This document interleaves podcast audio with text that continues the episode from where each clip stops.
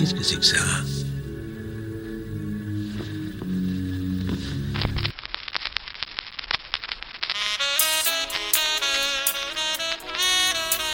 Non, non, non, non, non, non, non.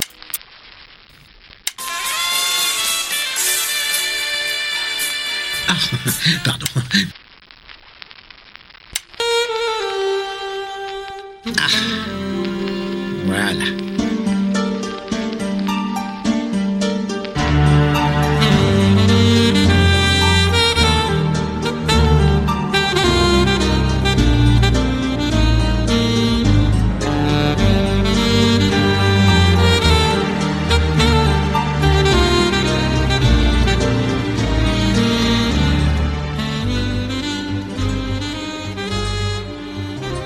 Bienvenue pour ce nouvel épisode d'Agatha Christie. Nous sommes Greg et Delphine, et tous les mois nous vous présentons une œuvre d'Agatha Christie. Nous abordons sa bibliographie dans l'ordre chronologique de publication. Dans chaque épisode, nous vous proposons une présentation de l'œuvre, un résumé complet, un point sur la place de l'œuvre dans la vie de l'auteur, et pour finir les adaptations que nous avons trouvées. Le samedi suivant l'apparition de l'épisode, un concours en collaboration avec le livre de poche sur nos comptes Facebook et Instagram vous permettra de gagner le livre d'un futur épisode. Pour ceux qui ont l'habitude de nous écouter, vous le savez, lors de chaque épisode, nous sommes accompagnés d'un ou d'une invitée. Aujourd'hui, ce sera une invitée. Nous recevons Marine. Bienvenue Marine. Salut Alors Marine, est-ce que tu peux rapidement te présenter, nous dire où nos auditeurs peuvent te retrouver, et aussi, surtout question importante, pourquoi tu as accepté de participer à cet épisode et quelle est ton histoire avec Agatha Christie? Euh, bon, déjà pour répondre à la première question, euh, où vous pouvez me retrouver ben, Enfin oui, je suis en fait d'abord. euh, donc je suis, euh, je suis une petite Belge, comme j'ai mis sur mon compte Twitter, une petite Belge d'un mètre 63 qui est euh, scénariste à 16 heures perdues.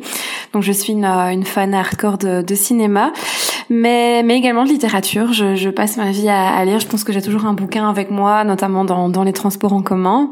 Et, euh, et j'ai commencé en fait à aimer vraiment la lecture. Bon, avec euh, avec le petit Nicolas, c'est justement, Ah, parce qu'elle filme au cinéma pour le moment, mais mais après avec Agatha Christie aussi, qui a vraiment une part très très importante dans ma vie. euh, il faut dire que si je regarde un peu ma bibliothèque maintenant, euh, la moitié des bouquins. euh, c'est ben ça ça vient d'elle Euh, donc euh, donc voilà elle m'a donné vraiment ce, ce goût quand même pour la pour la littérature euh, si, enfin, où vous pouvez me retrouver, ben, écoutez, pour le moment, euh, je suis fort active via via mes réseaux sociaux. Euh, je propose pas mal de, de choses, enfin, que j'essaie de faire un peu intéressantes. Euh, je travaille un petit peu avec Shadows, notamment tout ce qui est horrifique. Je travaille avec d'autres. euh, d'autres plateformes ou autres, donc vous pouvez me retrouver via ces, réseaux-là. Sinon, je suis dans pas mal de podcasts, que ce soit via Final Cut, via la saga, via euh, Qu'est-ce qui aussi où j'ai fait des choses dernièrement. Euh, j'ai deux trois projets perso qui vont arriver, mais voilà pour le moment à ce niveau-là c'est un, un petit peu calme. Et peut-être euh, via des, des écrits que je vais bientôt euh, bientôt publier. Donc bien. ça, mais ça c'est un peu dans le futur, voilà. Et ben, concernant Agatha Christie, ben, comme je l'ai dit, donc je suis vraiment très très fan de, de cette autrice. Elle m'a, j'ai découvert en fait ses bouquins quand j'avais euh, 10 ans. Oui. Euh, c'est ma mère en fait qui m'a euh, qui, qui, qui voyait que j'arrêtais pas de lire mais vraiment de manière assez compulsive et des bouquins plutôt euh, orientés euh, littérature enfantine et un jour elle m'a tapé euh, euh, les dix petits nègres elle m'a acheté les, dix- les Ah, dix petits nègres elle m'a dit tiens toi aussi c'était ça? C'était mon premier aussi, oui. Par- et Ah, proposé pareil. par ma mère également. mais c'est c'est fou C'est un rite de Trop pa- drôle. c'est un rite de passage ouais. d'une mère à sa fille apparemment. Peut-être bien. On découvre ça. mais oui ben moi je trouve ça génial plutôt que d'offrir un truc un peu con enfin je veux dire ça, c'est c'est des choses qui ouvrent des, des passions c'est c'est c'est génial C'est génial, oui. Et donc t'as commencé avec les petits nègres et tu t'es plus arrêté. Voilà, c'est ça. Les Nègres, en fait, c'est vraiment mon livre préféré de base. C'est aussi le livre qui m'a donné, ben, bizarrement, en fait, envie de faire de la mise en scène. Alors d'abord au niveau du théâtre, parce que je trouve que le, le, le film, se, enfin le livre, pardon, justement, se prête énormément au théâtre. Euh, C'est Il y a vraiment que- moyen de, de, de développer des choses. Toi, tu trouves Ouais. aussi Ah bah complètement, c'est un huis clos. C'est un huis clos. Tu peux, tu peux partir euh, sur le théâtre à fond. Ouais, puis on, on en a déjà parlé. C'est vrai que l'écriture de Christie, elle a une écriture qui est qu'on a que j'ai déjà qualifiée de cinématographique parce que tu, tu sens vraiment presque des fois des tu, tu pourrais presque imaginer des mouvements de caméra avec euh, tu t'attardes sur un détail, puis tu te, tu, tu, Tu zoomes sur un chose. autre ou sur un personnage. Mhm. Enfin, c'est Ouais, et le même le découpage euh, pourrait s'adapter très facilement en storyboard, quoi. Mais tout à fait, et c'est vrai que les personnages vraiment, euh, en fait, c'est le cœur de l'histoire. Je, je Mhm. trouve que souvent l'histoire a tendance un peu à se répéter. Alors ça va dépendre un peu des des, des livres évidemment, mais c'est il y a un moment donné, t'as l'impression quand t'en as lu un, ben t'en as lu beaucoup, et tu as, enfin moi en tout cas, je sais pas vous, mais j'ai parfois tendance à deviner un petit peu euh, la fin. Oui, oui, Euh, bien sûr. Pas dans celui-ci, mais toi aussi. Ouais, bien sûr. Non, celui-ci, je m'en souvenais plus et euh, je suis bien contente d'avoir oublié parce que c'était chouette de retrouver ça. Mais mais du coup, son point fort, c'est vraiment, je pense, ces, ces personnages quand même euh, qui sont assez hauts en couleur, quoi. Complètement. Et la, la finesse des dialogues aussi, moi j'apprécie beaucoup ça. Cette petite pointe d'humour qui n'est pas forcément euh, le, de l'humour pour de l'humour, mais au service du texte. Et ça fait, euh, c'est toujours très agréable à lire et très, euh, Et puis, et très puis, rythmé aussi. et puis aussi cette capacité à décrire en quelques coups de pinceau, j'ai envie de dire, en quelques phrases, un personnage et en fait tu l'imagines tout à fait, quoi. Complètement. C'est vraiment une économie de mots, mais qui est qui, qui est mis au service de de l'efficacité du récit. Mais tu as tu as raison parce que c'est vrai que c'est des bouquins qui sont euh, qui sont très courts en fait. Enfin, je veux dire, Ouais. euh, et tu les lis en tu peux les lire en une journée sans sans trop de soucis. Donc c'est pour ça que je pense que le terme dévorer un bouquin d'Agatha Christie est vraiment approprié. Complètement. On peut ne pas le lâcher et pas y avoir passé tout son temps non plus. Ouais, tout à fait. Alors, euh, l'épisode d'aujourd'hui sera consacré au roman Les Sept Cadrans, qui est donc le dixième euh, livre publié par Agatha Christie. Euh, et donc, tu l'avais déjà lu, n'est-ce pas, Marine? Oui, je l'ai lu euh, il y a quelques années. Je pense qu'il y a une, euh, une dizaine d'années, non un peu moins, un peu moins d'une dizaine d'années. En fait, mon frère m'a offert un, un recueil de bouquins.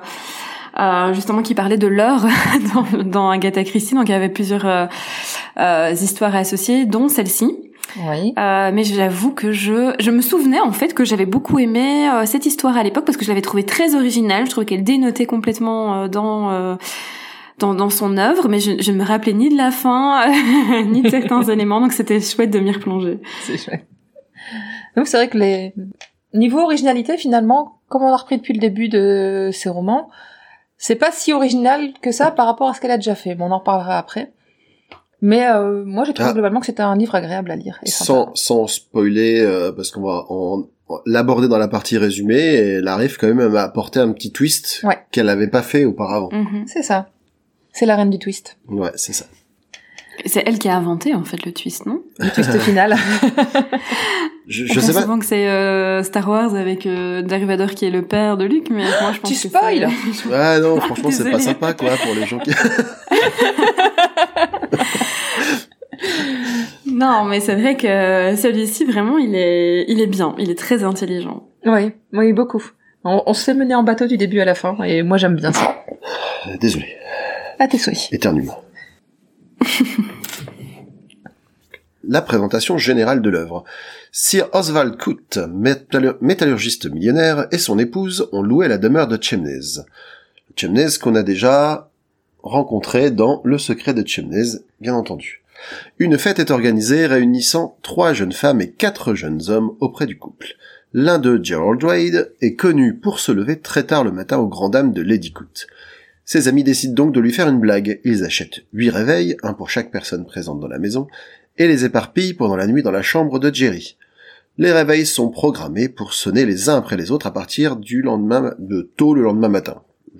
T'as noté 6h30, je te 6h30. fais confiance. Pourtant, bien que Oui, c'est tout- ça. Ouais, bah. Ah, c'est, vous avez une mémoire plus précise que la mienne. Moi, je me rappelais que c'était euh, dans la nuit. Pourtant, bien que tout le monde ait entendu les sonneries, Jerry ne se lève pas plus tôt que d'habitude. Il est finalement retrouvé mort dans son lit, victime d'une overdose de somnifères. Et surtout, les réveils ont été alignés sur la cheminée et il n'en reste plus que sept. Quelque temps plus tard, Lady Eileen, alias Bundle, la fille du marquis de Caterham, le propriétaire de Chemnez, découvre l'existence d'une société secrète, les Sept Cadrans, et soupçonne celle-ci d'avoir un lien avec le sort de Jerry Wade. Donc le titre original de l'œuvre, c'était The Seven Dials Mystery. Il a été publié en janvier 1929 à Londres aux éditions Collins, publié en 1929 en France. Il porte le numéro 44 dans la collection du Masque de la librairie des Champs-Élysées. Donc c'est assez rare qu'on ait la publication la même année sur les sur les premiers les premiers romans en tout cas jusqu'ici même si c'est pas la deux. Première fois. fois, que Ouais, c'est la même ouais, année, ouais. Généralement, il y avait, enfin, les fois d'avant, il y avait un an ou deux entre le- la publication en Angleterre et la publication en France. Et là, c'est dans la foulée. Je pense qu'il y a eu un, On ils ont surfé sur le succès des précédents. Alors, sur le succès des précédents, ou est-ce que ce qu'on avait raconté la La dernière fois, disparition d'Agatha Christie. à savoir, voilà, donc... Moi, euh, c'était trois ans avant la disparition. donc ouais, mais du coup, ça suffit quand même pour euh, pour rendre un auteur populaire. Enfin, Oui, du coup, ça parle au public, mystère. donc forcément, Ouais, le roman qui suit est quand même, euh, ou les romans qui suivent sont quand même attendus. exactement. En termes de nombre de pages, l'édition originale française comporte 252 pages, l'intégrale du masque, elle, comporte 5 199 pages, le livre de poche 221. Et il y a également une version audiobook qui dure 7h46, en version originale et lue par Emilia Fox. La traduction pour les éditions des Champs-Élysées date de 1928 par Myriam Dou Desportes. Desportes, qui avait déjà traduit euh, euh, le meurtre de Roger Ackroyd, je crois. Elle Alors, a déjà pour- traduit un. Pour un le roman. coup, on voit qu'il y a eu un effort parce que la traduction date d'avant la date de publi- Euh, je- publication non, c'est anglaise. c'est une erreur de moi. C'est Ah. 1929, Ah pardon. bah voilà, ah bah voilà. Tu vois, c'est moi, je- c'est moi qui ai fait. euh, c'est une petite coquille. il faut tout surveiller, Marine. Franchement, c'est, si tu savais, c'est, Il y a que celui qui ne fait rien qui ne se trompe pas. c'est, c'est fatigant. C'est fatigant. oui, en fait. fatigant, c'est fatigant. Et donc,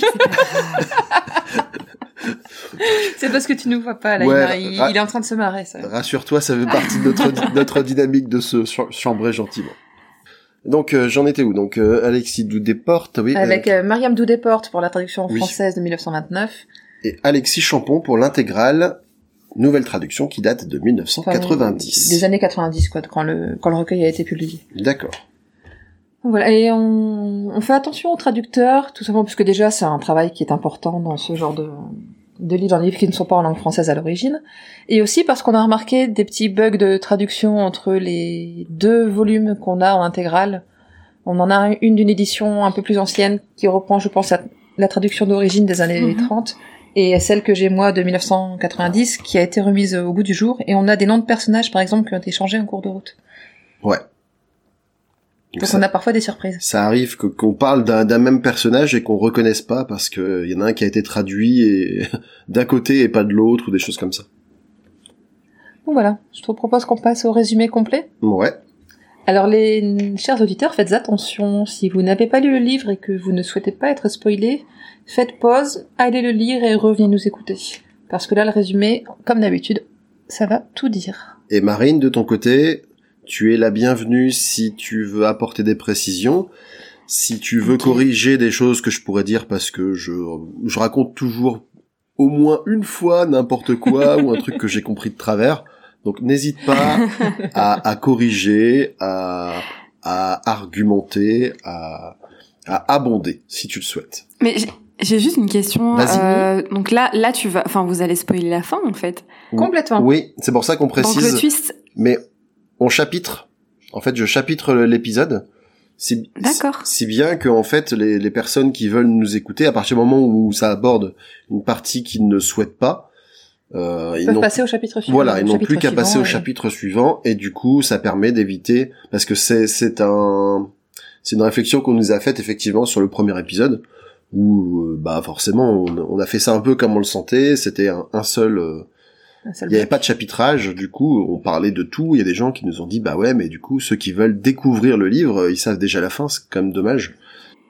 bah oui, c'est quand même euh, digne de la peine de mort de spoiler des bouquins d'Agatha. Christie. Eh, oh, Oh tu, ouais eh, tu, tu- tu viens de faire pareil avec Star Wars, tu m'excuses. Hein. D'abord. Mais en tout cas, du coup, on essaie de trouver le meilleur des deux mondes et de dire, voilà, on va parler de la fin pour ceux qui connaissent et qui l'ont déjà vu, et pour ceux qui, qui, qui auraient euh, envie de le lire, ils n'ont qu'à sauter, ils ont qu'à faire next, et puis euh, ils arrivent à la section suivante, et normalement, ça devrait bien se passer. Même si après on a tendance à reparler de la suite, de la fin, etc. Mais on, on dévoile, ouais, on essaie de pas revenir même trop, euh, trop dessus. Ça Voilà. roule. Donc voilà. C'est bon pour C'est vous? parti? On y retourne? Allez, on t'écoute. Et donc on, on peut l'interrompre, il n'y a pas de problème. On fait la connaissance de Jimmy Thesiger. C'est dur à, à prononcer. Thesiger, c'est ça Ouais, qui disait ouais, en non, voilà. T- TCG. Thesiger, ouais. On va l'appeler Jimmy. Très English, vraiment. Voilà. qui est, avec plusieurs de ses connaissances, en visite à Chimneys, comme tu le disais, donc c'est le retour du Christiverse. Il s'est réveillé fort tardivement au goût de Lady Coot, femme d'un riche marchand qui se sent délaissé. Mais il n'est pas le plus tardif de la maisonnée. Son ami Gerald Wade est encore couché. Ses camarades, tous des jeunes gens de bonne famille, s'entendent donc pour lui faire une blague. Il y a notamment Sox, qui se sent obligé de placer le mot spirituel dans chaque phrase.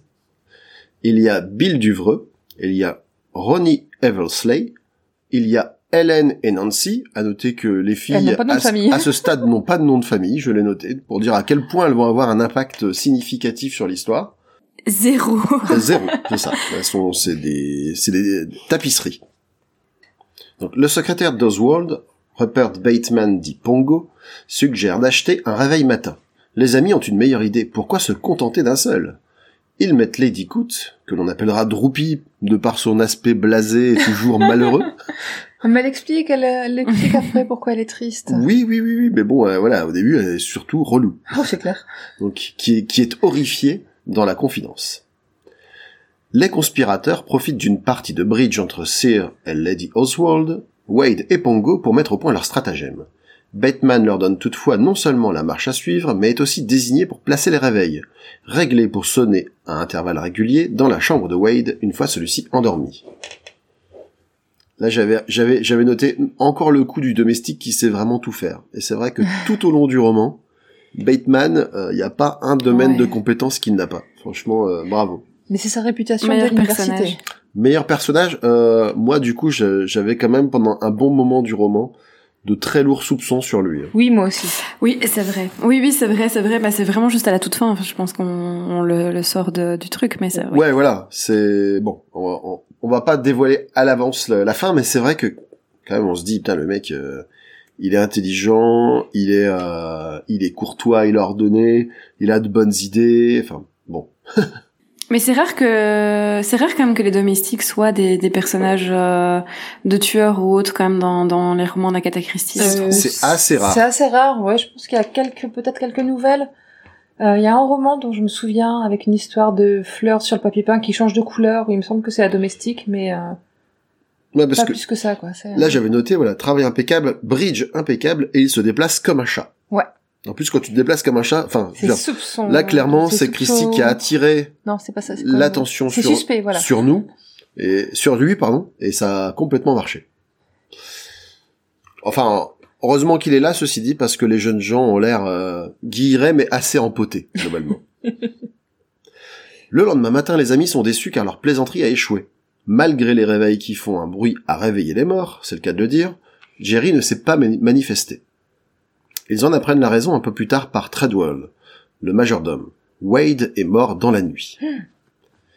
Mince C'est- alors. Ouais, c'est l'incrédulité générale chez les jeunes gens, même si Jimmy prend ça avec euh, légèreté. Euh, J'ai noté une citation. C'est étrange comme le drame et le comique sont souvent liés. voilà, on a voulu faire une blague, mais il est mort, donc euh, ça tombe à l'eau. On sent qu'il est vraiment très affecté. Mais c'est marrant. Mais oui, mais c'est- ce qui est marrant, c'est que je trouve que c'est un peu anecdotique. En fait, la mort, vraiment, on dit bah il est mort et tout le monde est là. Oh mon dieu, je suis choquée. Mais puis, euh, on passe vite à ouais. autre chose, quoi. Mais tout le monde. En, en fait, je sais pas. Enfin, je sais- Peut- peut-être que les que les personnages de Christie sont habitués à lire les romans de Christie parce que pour eux un mort c'est c'est tu vois c'est c'est c'est une une mésaventure un tu vois un fait presque anecdotique. Et surtout que là, c'est pas. Au départ, c'est pas identifié comme un meurtre, mais c'est c'est identifié comme juste un, un gars qui a pris trop de somnifères, quoi. Ouais. Oui mais globalement tu vois enfin c'est oui, c'est censé être ses amis puis qui Ouais. font oh là là zut il est mort bon Bah, c'est euh, les filles surtout qui prennent ouais, ça comme tu- ça. hein. tu, tu me refiles une tasse de thé s'il te plaît? Enfin, Ouais. C'est ça. Mes œufs, ils sont où? Mais j'ai une théorie. Je pense que c'est un peu le flegme anglais. Oui. Enfin, je pense que c'est un peu ce côté flegmatique anglais qui disent oh euh, on parle pas de ce qui fâche. euh, oh ça, dear, it's so sad, but euh, allez on passe à autre chose après. Bah, euh. je, je, je te rejoins parce qu'on. On ouais. va avoir un, un- un autre exemple de flegme britannique poussé à l'extrême, hein, avec Lord Caterham. Je l'adore lui. Donc, euh, on, on va en reparler, mais lui, effectivement, aussi, il vit pas les mêmes, les, les choses de la même manière que nous, C'est mon personnage préféré dans le roman Lord Cartram. Euh, moi, je ne serais pas allé jusque-là.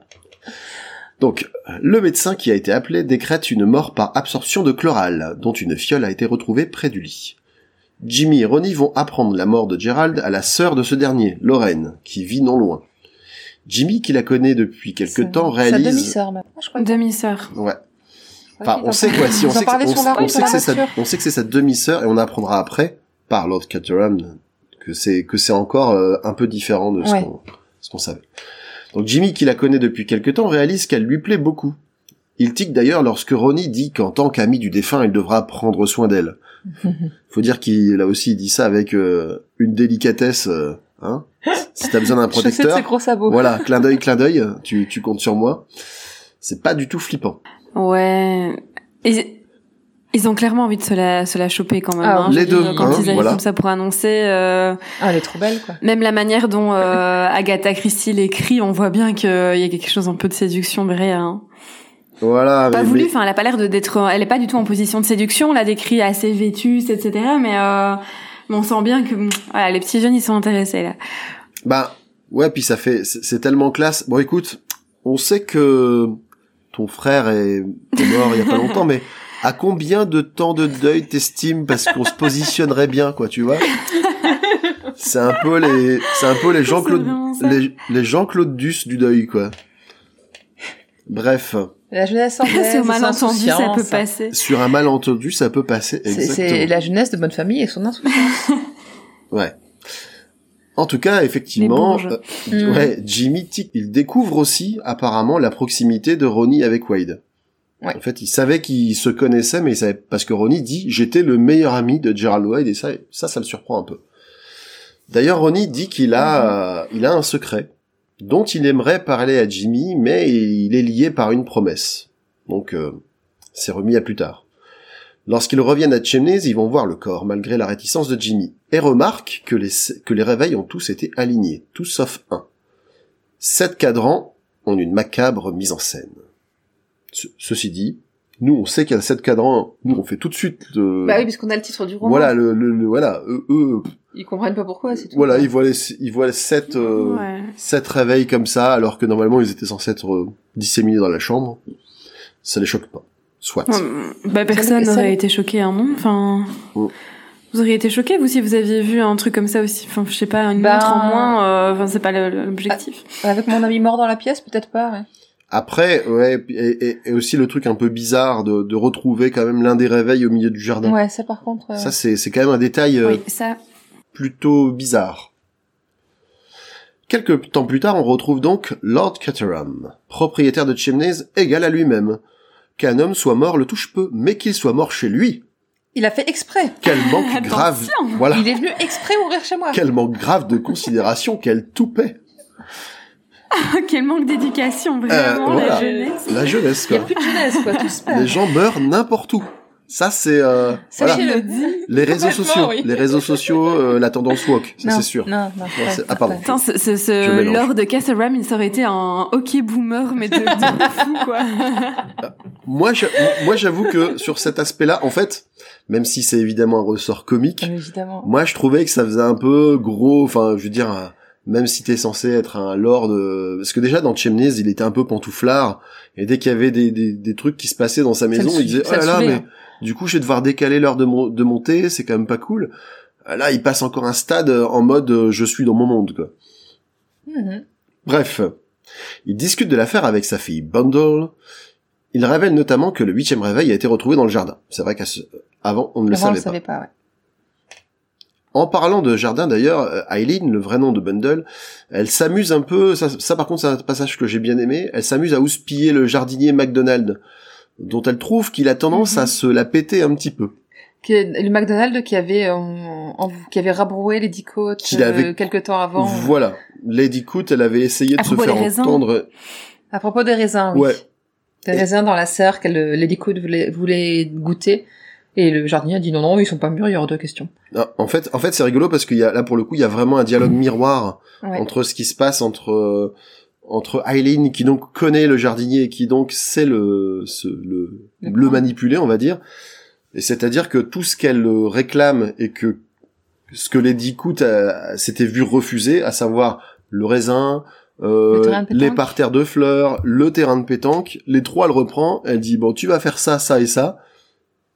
Et tu vois qu'il est un peu contrarié. D'ailleurs, je crois qu'elle dit à un moment même que, en gros, euh, les jardiniers, faut, faut, Faut- pas, faut, faut- pas les laisser un petit peu euh, prendre le, prendre, prendre la confiance, quoi. Faut les calmer tout de suite. Bah, elle a raison, hein, les domestiques là-haut, pour ils se prennent pour qui, franchement, Voilà. révolution. Mais c'est rigolo quand je quand je lis ce, ce genre de, de trucs, de passages un peu rigolos. Je me demande si tu vois, elle, elle règle pas des petits comptes en, en douce avec euh, avec des gens de sa maisonnée ou des gens qu'elle connaît, tu vois. Mais c'est ça qui est drôle quand même, c'est que dans ces romans-là, d'un côté, on a des trucs qui sont assez trash qui se passent, donc des meurtres, etc. Et puis d'un côté, on a la petite vie et des petites, euh, euh, cha- enfin, cha- chamailleries en mode, euh, voilà, le mec il a pas le coupé le raisin, euh, c'est honteux. Enfin, donc euh, les deux se mêlent et, et ça amène un petit peu de légèreté quand même dans des choses assez graves. Oui. Ah, Un peu de quotidien, quoi. c'est- Ah bah le moins le moins qu'on puisse dire, c'est que quand il y a un meurtre chez Christie, la vie continue. hein. Ça drague. voilà. Ça, ça drague, Ça euh, bouffe, ça, ça ça prend son thé, ça, ça, pr- ça prépare son petit son petit parterre de fleurs, aucun problème. Bah, en même temps, eux, ils sont pas plus concernés que ça par l'histoire. Hein. Le gars, il est mort chez eux, mais ils, ils hésitaient pas, ils sont pour rien.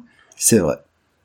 Donc Bundle retourne dans sa chambre qui se trouve être celle où Wade est mort quelques jours auparavant, et en ouvrant son secrétaire, elle trouve une lettre coincée dans l'ouverture. Elle est de Wade et adressée à sa sœur, et elle mentionne les sept cadrans, quelque chose qu'ils connaissent mais qui se révèle être autre chose que ce qu'ils croyaient. Dans la lettre, il est également fait mention de sa fatigue, alors qu'il est en train d'écrire, et il évoque un certain, également un certain Lurcher.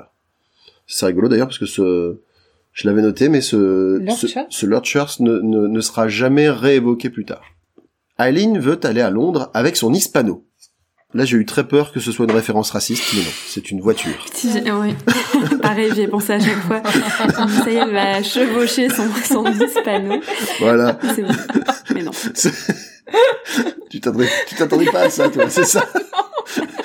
Moi, je dis, elle est partie avec son hispano. Eh, monsieur n'est pas hispano, s'il te plaît, c'est un, c'est un représentant de la nation ibérique. Ah non, c'est une voiture, autant pour moi. Et elle part à vive allure, parce qu'apparemment, elle a quand même, années 20. Ouais. Elle a l'habitude de rouler à toute berzingue.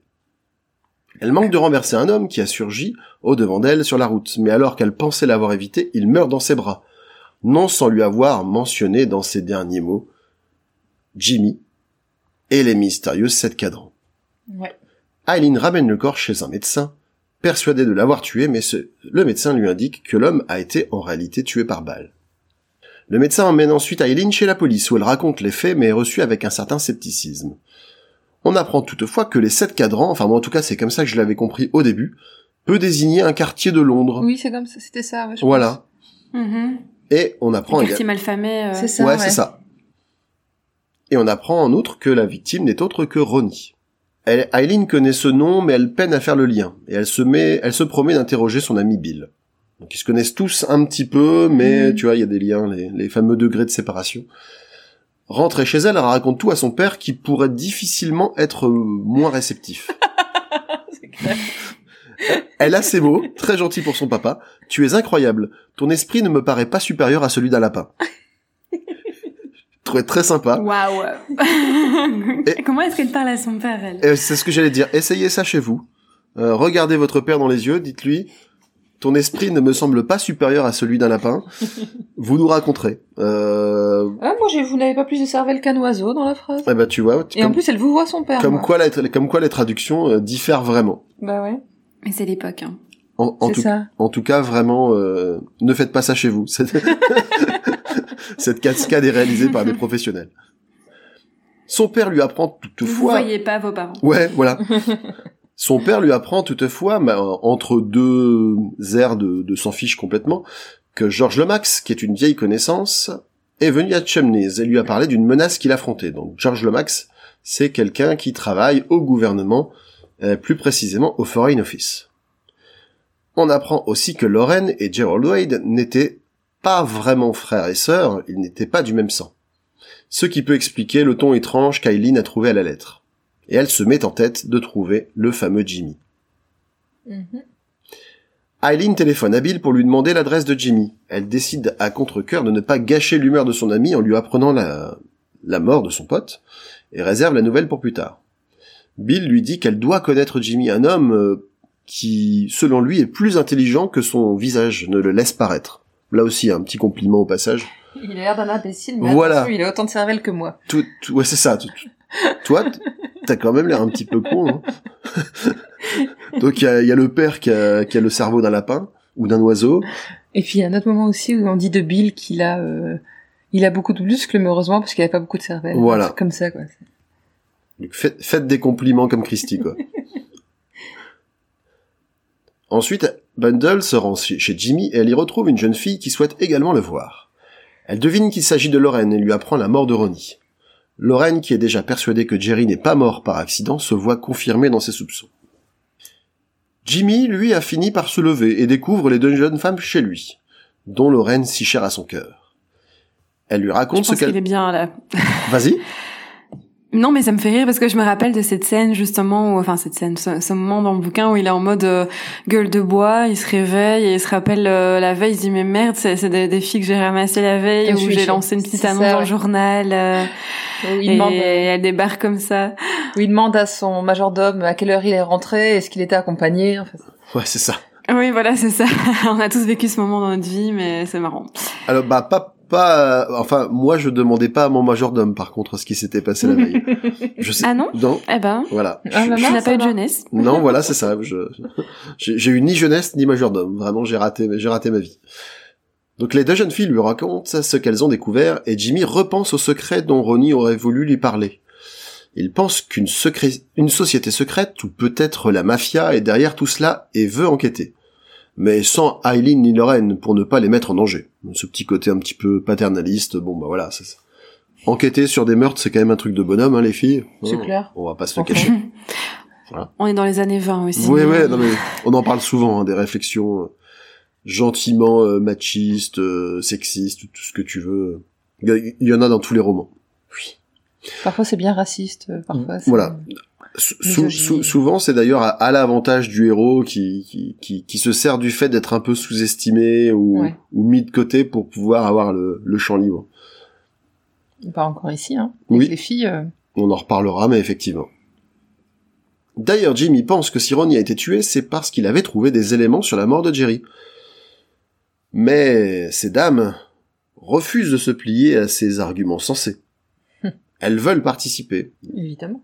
Il se fait donc une raison. Non sans affirmer à mots à moitié couverts à la sœur de son ami défunt son intérêt. Voilà.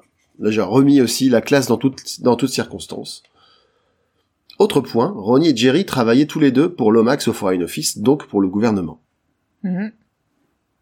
Jimmy en est désormais sûr. La réception que doit organiser l'OMAX, et qui doit avoir lieu prochainement, est visée par les sept cadrans. Il veut s'y faire inviter et cherche un subterfuge. Eileen pense que Bill peut, peut le faire inviter et compte bien y parvenir également par ses propres moyens. Ils font aussi le lien un peu tardivement avec les sept réveils qui étaient alignés dans la chambre de Wade. Là, j'avais noté entre guillemets, entre parenthèses, pardon, les fameuses sociétés secrètes qui signent leurs crimes. Oui. Ça, c'est, euh, voilà. oui, ça, ça n'a aucun sens. c'est ça. Moi, ce qui me fait rire, c'est la mafia, tu vois, vraiment, tu vas vraiment la chercher dans, bon, alors des sociétés secrètes, machin, la mafia. Et comme quoi, dès, les- dès les années 20 quand même, hein, ça, ça commençait à se faire une réputation quand même. Bien sûr. En tout cas, chers auditeurs, si vous nous écoutez et que vous faites partie d'une société secrète criminelle, ne signez pas vos méfaits, c'est complètement con. Voilà, c'est mon petit conseil du jour, c'est gratuit. Surtout c'était la prohibition aux États-Unis, donc c'était l'essor aussi des du grand banditisme et Ouais, c'est des, ouais, des tout à bandes, fait. Ouais, ça genre, commence euh, à. Qu'est-ce que t'allais dire, Marine? J'allais dire que du coup, le secret ne sera, sera un peu moins secret. Oui. Ouais, bah c'est. Je sais pas si tu avais lu, on a parlé d'un roman aussi qui s'appelle euh, Les Quatre. Il y a quelques numéros Ah non, de ça. lu. Et en fait, c'est une Mhm. société euh, secrète qui manipule le monde entier depuis des années euh, dans l'ombre totale. Et là, euh, bah, Hercule Poirot, Hercule euh, à Poirot. chaque euh, coin de porte, il trouve une référence aux quatre en fait.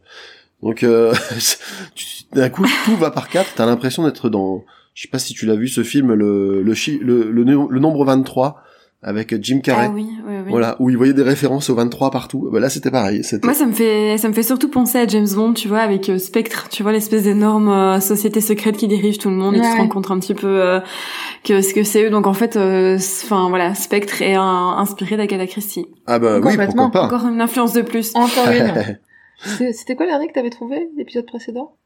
Euh, ah, moi, moi j'avais. James Bond aussi, non? Non, je m'étais, je m'étais dit que le personnage dans le dernier, le, le train bleu, en fait, euh, oui, parce que c'est un, en fait, c'est quelqu'un que connaît Hercule Poirot et qui, qui a passé toute sa vie pour quelqu'un qui boitait Ah oui. et qui, euh, du coup, se sert de cela pour commettre ses méfaits et qui est quand même, euh, qui a une agilité tout à fait normale. Et je disais que c'est, pour moi, il me faisait un peu penser à Kaiser Soze dans, dans Usual Suspect. Ah oui. Parce que c'est vraiment ce twist-là, c'est qu'à partir du moment où on se rend compte que c'est pas pas, normal qu'il qu'il boite que finalement euh, Poirot arrive à, à démêler les chevaux et à remonter la piste jusque lui quoi. Il est fort ce poireau. Ah oui. Trop. Des, des, des fois trop. En tout cas, c'est un belge. Hein. Mm. euh, oui, euh, on en parle souvent avec euh, avec tes tes compatriotes. On se dit voilà, c'est quand même euh, la gloire incroyable d'avoir le plus célèbre, enfin l'un des plus célèbres détectives du monde parce qu'on va quand même pas écarter Sherlock Holmes. Mais euh, voilà, qui, qui soit quand même de votre nationalité, fut-il fictif. C'est une grande fierté. Ouais. Le village d'Hercule Poirot, où il est censé être né, n'est pas si loin que c'est d'ici. On pourrait aller y faire un tour un jour. Tu penses qu'ils font des poires autour hein Parce que pour les, les, les auditeurs qui ne le sauraient pas, nous habitons à la frontière belge. Voilà. Mais il y a une bière qui s'appelle la Hercule et qui est justement euh, en hommage à Hercule Poirot, avec Mhm. une, un petit moustache, un petit, enfin une petite moustache, un petit chapeau. Voilà, je peux juste le citer. Ah ouais. Ah, sympa. Mais Et- et alors ça existe. Est-ce qu'elle est, est-ce qu'elle vaut le coup? Ouais, elle est bonne. Ah, c'est sur- surtout ça le principal. Parce que moi, finalement, l'hommage à Poirot, ça va deux minutes, mais euh, c'est surtout, est-ce qu'elle est sympa? Voilà. Donc revenons à nos moutons. Donc ni une ni deux, Bundle se rend à Scotland Yard et parvient à avoir une entrevue avec le surintendant. Euh, D'ailleurs, dans, mon- dans ma traduction, c'est toujours écrit en italique et à l'anglaise, donc euh, Surintendant Oui. Battle, qu'elle connaît depuis le secret de Chimneys. Elle est frappée par son aspect peu intelligent, là aussi, hein, tout le monde a l'air spécialement con dans ce roman, chaque fois qu'ils voient quelqu'un, ils disent, bah lui, c'est vraiment pas le couteau le plus aiguisé du tiroir, ou le pingouin qui glisse le plus loin, ou tout ce que... Tu vois Moi, il s'appelle le superintendant Battle. Ouais, là c'est Surintendant. Euh, Qu'est-ce qu'elle dit de lui? Voilà, il ressemblait plus à un commissaire qu'à un détective. Voilà, là aussi, hein, toujours euh, très gentil. Mais ce dernier se révèle bien mieux renseigné et plus fin qu'il n'y paraît. À force d'insistance et d'arguments, il consent à l'aider à demi-mot. Il lui conseille de dîner avec son ami Bill, qui selon lui lui apprendra bien des choses sur les sept cadrans. J'ai pas les mêmes traductions que toi, c'est rigolo, c'est pas grave. Je, on va pas en insister encore dessus, mais, Mais- j'ai pas les mêmes comparaisons. Vas-y, Ma- Marine. Bah, du coup, Delphine, j'ai les mêmes, euh, j'ai les, bah, j'ai les mêmes que toi, Delphine. Du coup, parce que Ah. c'est pas les mêmes noms non plus. Et même dans les noms de famille, à un moment donné, tu citais un, un prénom, et en fait, je disais, mais non, et en fait, ils ont échangé les noms. Enfin, bref. Ouais, euh, c'est pas Ah. tout à fait pareil. il y y avait. Ronnie Duvreux et il y avait Bill Eversley. C'était pas ça que t'avais, toi, du coup? C'était autre chose, je sais plus, peut-être les noms des filles. Euh, Ah, ou c'est tantôt, tu t'es trompé, en fait. Enfin, ou tantôt, t'as dit Ronnie autre chose, Bill Évreux, et enfin, bref, mais. Ah, peut-être fait des mélanges, ouais. Oui, Ouais, c'est peut-être. mais Tu sais, j'ai- j'ai j'ai fait bien pire dans les épisodes précédents. Mais là, tu vois, euh, Budden euh, re- ne respire pas l'intelligence et ressemblait plus à un employé de bureau qu'à un fin limier. Euh, franchement, les trades, ça a quand même, il y a, il y a quand même de sacrées différences. Mais ça a été, euh, tu sens que ça a été actualisé par rapport au langage aussi. Mm, mm. Ouais, puis ils ont une plainte aussi des, com- des, des commissaires de police. Euh, comment il a, comment ça, il a l'air con, il a l'air, il a une tête de commissaire, mais qu'est-ce que ça veut dire exactement? Eh ben, ils en prennent quand même euh, pour leur grade, hein, tous les Agatha Christie. Je trouve que les flics sont toujours des gros, pff, des gros nuls euh, qui se font bien, bien, ouais, Bah, bien ridiculisés. En, en fait, ouais, ça a un peu commencé avec, euh, avec Avec Sherlock Holmes. Ah oui, sur qui donc euh, voilà globalement euh, c'est un peu lui qui fait tout le taf euh, et, et les flics qui récupèrent les, les honneurs derrière en général. Et là tu sens qu'effectivement la, la tradition perdure avec Christie. Il devait être très populaire dans les dans les dans les commissariats de l'époque. Bundle se rend donc chez Bill à qui elle compte bien tirer les verres du nez mais ce dernier semble plutôt enclin de son- à parler de son amourette avec Babe T'as Samore pas- T'as parlé du fait qu'elle lui demande la liste des sociétés secrètes euh, du quartier 7 cadrans c'est- anecdotique tu Oh, peux bien. Bah vas-y, parle-en si bah, tu surtout, veux. elle demande, elle demande au superintendant la liste des sociétés secrètes euh, dans le quartier des 7 cadrans. Et euh, donc il lui file une liste, euh, il y a quoi Il y a la fraternité sanglante de Saint-Sébastien, les pourfendeurs, les compagnons de la paix, le cercle des camarades, les amis de l'oppression, les enfants de Moscou, l'étendard rouge, les rouges, les compagnons des trépassés et une demi-douzaine d'autres. Et Cette liste, moi je la trouve excellente. Alors moi j'ai une petite tendresse Mais ça particulière. n'a aucun sens. Ouais, j'ai une, tendresse particulière pour les amis de l'oppression. Euh, et Et moi les compagnons des trépassés, parce que à, à, à quel moment tu te dis déjà, euh, Oh, je vais fonder une société qui s'appelle les amis de l'oppression parce que on a tendance à opprimer l'oppression. Je sais pas ce que vous en pensez. Euh, l'oppression qui a, qui a mauvaise presse, on sait pas pourquoi, alors que si ça tombe, c'est vachement cool. Mhm. Donc il était temps de remettre un Mais surtout qu'en plus, quand t'es un oppresseur, tu, tu, tu, enfin, tu n'avoues pas publiquement que tu oppresses les autres. Ah oui. Mais c'est un problème, c'est ça. Dans, dans, ce- dans cette société, on peut plus rien dire. Voilà. ouais. Alors que Ah ouais. tu oppresses gentiment, euh, il y a des manières de faire. la a- fraternité sanglante de Saint-Sébastien, ça c'est... Voilà. Et tout ça en fait pour que Mais finalement... c'est euh, comme, Elle s- B- euh, Bundle se rend compte qu'il se fout de sa gueule. Il lui dit oui, je me fous de votre gueule, c'est Mais- pas, pas plus clair que ça. Et elle lui dit mais euh, si vous voulez en savoir plus sur cette cadran, elle est tout simplement demander à Bill Eversley. Et Ouais. c'est pour ça qu'elle va le voir. parce qu'en plus, c'est son pote, hein, de base. Je veux dire, euh, ils devaient se voir, euh, Ben. ils devaient manger un petit bout ensemble au resto. Ouais. euh, C'est ça. donc ils se connaissent bien. Ils se connaissent. Bill et Bundle se connaissent bien, oui. Donc effectivement, comme je disais, Bill, euh, lui, il a pas trop envie de parler des sept cadrans. Il a plutôt envie de parler de, de l'actrice à la mode Babe Samore, hein, qu'il a, qu'il a rencontrée. Euh, il lui parle toutefois, euh, sur insistance de Bundle, euh, de des personnes invitées au fameux dîner de Lomax.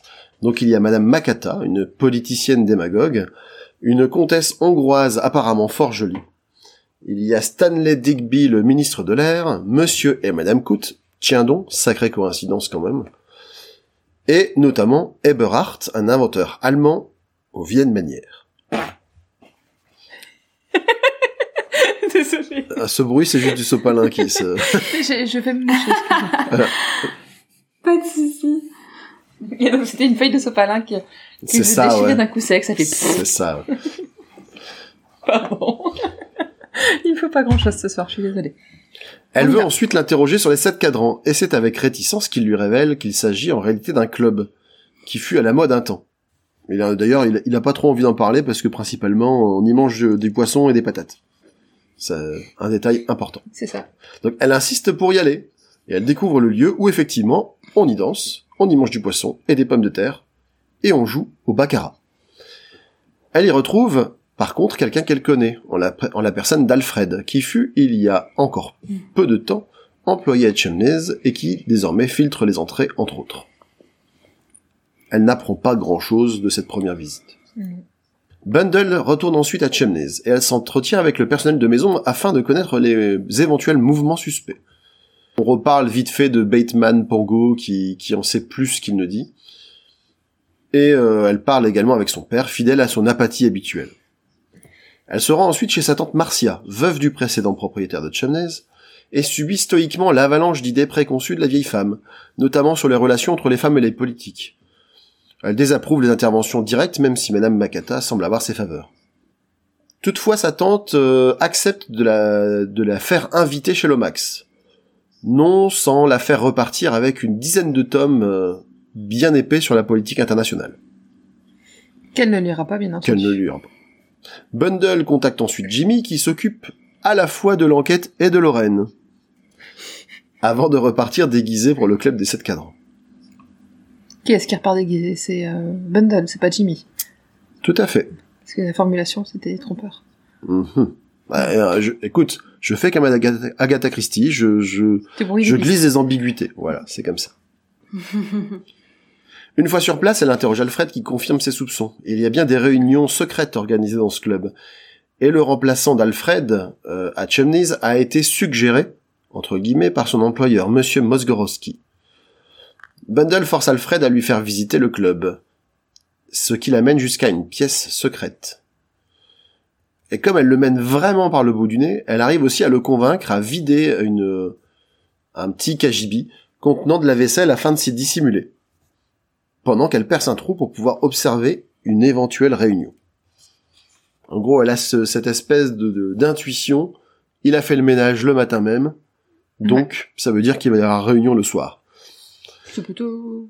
Ça se tient, quoi. Ça se tient, mais c'est c'est quand même un pari. Hein. C'est juste Ah, peut-être qu'on lui a demandé de, Bah, dit, de hein, faire euh. de faire régulièrement le ménage. Peut-être elle va passer la nuit gratos euh, à rien faire. Mais soit. Après une attente qui lui paraît interminable du fond de son étroit vaisselier, Aileen voit sa patience récompensée au petit matin. Les conjurés font enfin leur entrée avec, pour signe particulier, d'avoir chacun un masque indiquant une heure différente. Ne manquent que deux heures auxquelles ses compagnons rendent hommage, ainsi que sept heures, apparemment fondateurs du cercle et que les autres membres n'ont jamais vu. Bundle identifie notamment une heure qui est une belle aventurière slave de son prénom Anna, et qui, comme par hasard, porte le même prénom que la comtesse Ratsky qui doit assister au dîner. Oh bah mince alors Franchement, Comme c'est bizarre, C'est vraiment. bah bizarre, ouais, hein. euh, Mais elle, elle fait pas le lien. D'ailleurs, elle va faire le lien très tardivement. Oui. Il y a également trois Alors heures. que nous, on l'a déjà fait. Ouais, dès voilà. le départ, ouais. Bah déjà, euh, ils disent dans, ils disent quand même dans la dans la liste des invités, il y a la comtesse Anna Gratsky et genre deux minutes plus tard, ils disent bravo Anna, ah, Anna, ah, Anna. Euh, du coup, ça te non, ça t'évoque rien. Bon, écoute, n'est pas Hercule Poirot qui veut. Donc on a également trois heures, un anglais bien élevé, quatre heures qui a une grâce qui n'est pas anglaise, peut-être autrichienne, hongroise ou russe. 5 heures qui a un accent mêlé irlandais et américain et qui apparemment est aviateur, et 6 heures qui semble être Mosgorowski. Bundle apprend que Bauer, le nouveau domestique de Chumney, est effectivement impliqué. Elle apprend également que numéro 3 s'est procuré les plans de Wyvern Abbey, la demeure de Lomax, que Jimmy est jugé comme euh, un jeune écervelé sans importance, et on indique également qu'il y aura un certain O'Rourke, ainsi que Bon, ça, on en avait déjà parlé euh, dans par la tante, on le savait. Monsieur et Madame Coote, le ministre de l'air. Voilà. Et apparemment, ils discutent également dans le cercle qui sont très intéressés par l'invention d'Eberhardt qui a trait à l'aviation. Oui, Pour l'instant, qui- on n'en sait pas plus. Qui, qui pourrait rapporter tellement d'argent que ça vaut le coup de perdre quelques vies pour ça. Ouais. Donc, une fois la réunion terminée, Alfred vient de livrer Bundle. J'ai- juste noté une citation de, de Bundle et c'est rigolo parce que Christy, Christy, elle est à deux doigts quand même de, de, de péter le quatrième mur parce que Bundle pense tout cela n'est pas possible. La belle aventurière, la bande internationale, le mystérieux numéro 7 que personne ne connaît. J'ai lu 20 fois des choses pareilles dans les romans policiers. Hmm. Ouais, bah oui, c'est ça. Et là, maintenant, euh, ça fait clairement référence aussi au bouquin ici. Enfin, Voilà. C'est ça, ouais. mais c'est vachement bien. Bah, j'ai trouvé ça rigolo, ouais, que- que- du coup, elle a un peu de, de recul aussi et d'autodérision sur, euh, sur ce qu'elle écrit. Mais c'est un chouette personnage quand même, un bundle. Enfin, moi, j'aime vraiment bien. Euh... Je trouve que c'était agréable de la suivre. Ouais. Et puis, et puis, comme souvent, un personnage un peu sous-estimé au début, tu vois. Ouais. Tout le monde la laisse faire parce que c'est Ouais. une gentille écervelée qui, qui n'ira pas bien loin, et puis, euh, à force de d'enfoncer des portes, elle finit par trouver des trucs. Mais ils sont, ils sont souvent bien les personnages de jeunes femmes chez Agatha Christie. Et souvent la, la, la jeune femme un peu euh, autonome, indépendante, euh, avec un peu de caractère et qui se laisse pas faire, euh, ça donne souvent des bonnes choses. Ouais. Donc en tout cas, elle va raconter tout ça à Jimmy qui est quand même assez perplexe. Bundle pense que Bauer est le fameux numéro 2 et que c'est la raison pour laquelle il est retenu et que le numéro 7 serait connu de tous. Ils reviennent, euh, ils reparlent un petit peu du, fameux secret de Ronnie euh, et qui avait demandé à, à prévenir Jimmy. À ce stade-là, moi je me suis dit, c'est un peu bizarre quand même. Jimmy, qui d'ailleurs, euh, de manière fort opportune, est au courant qu'Eberhardt a mis au point un procédé qui permet d'avoir un acier plus léger et plus résistant. Je te dis, il- il effectivement, pour quelqu'un qui a l'air un, un peu bête, il sait quand même beaucoup de choses. L'enquête policière a conclu à un accident concernant Wade. Les jeunes gens pensent qu'on essaie d'étouffer l'affaire. Jimmy téléphone à Lorraine pour lui dire de faire attention et demande à son serviteur de lui acheter un revolver. Alors Un par contre, automatique, ouais. Ouais, alors là par contre, je, je vais vous demander, mesdames, votre avis, parce qu'il y a une phrase dans ma Mhm. traduction que je n'ai pas comprise. Il y, a- une vanne, mais c'est une vanne que je ne comprends pas. Donc dans ma traduction, le serviteur, quand Jimmy lui demande un revolver, il dit « La plupart des messieurs américains que je connais ont quelque chose de tout à fait différent dans leur poche arrière. » Et là je me dis « Mais, mais qu'est-ce que c'est? Euh... Qu'est-ce que ça veut dire? Alors, Qu'est-ce que c'est censé vouloir dire ?»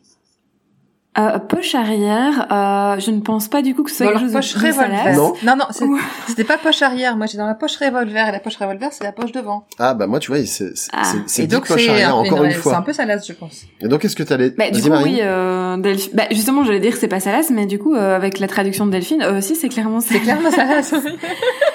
C'est un peu surprenant. Elle s'amuse bien, la petite Christy. là, Mais c'est un- vraiment, elle c'est est libérée, ennuyer, quoi. Ça- c'est- ouais, c'est ça. Alors depuis qu'elle est divorcée, elle dit allez, tout le monde, vous avez tous l'air cons, et voilà, et on va faire des blagues de tub. Voilà, ça c'est fait.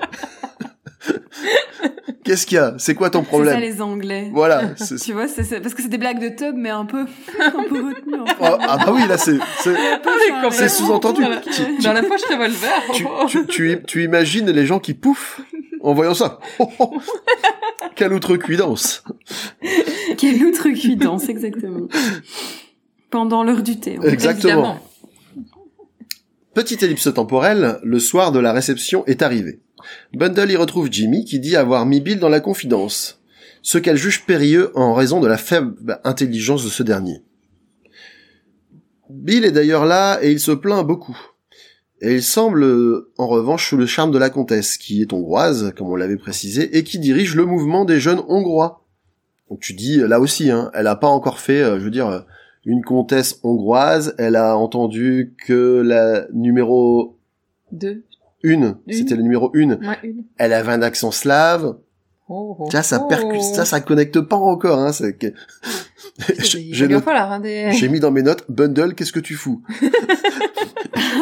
Réveille-toi, meuf. Allez, C'est ça, réveille-toi ma fille.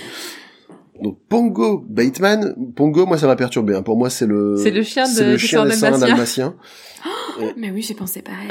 Mais Ça nous rassure. D'où ça vient J'ai pas j'ai pas Je eu la pas curiosité de regarder j'ai pas cherché non plus. quel pouvait être comment à partir d'un mec qui s'appelle Bateman, tu, tu décides d'appeler un mec Pongo. C'est peut-être une référence. hein. En plus, Bateman, ça fait penser à, tu vois, le, allez, le, le film euh, avec le tueur en série. Psychose. euh, Psychose, ouais. Je sais pas psychose. si vous l'avez. Non, ouais, voilà.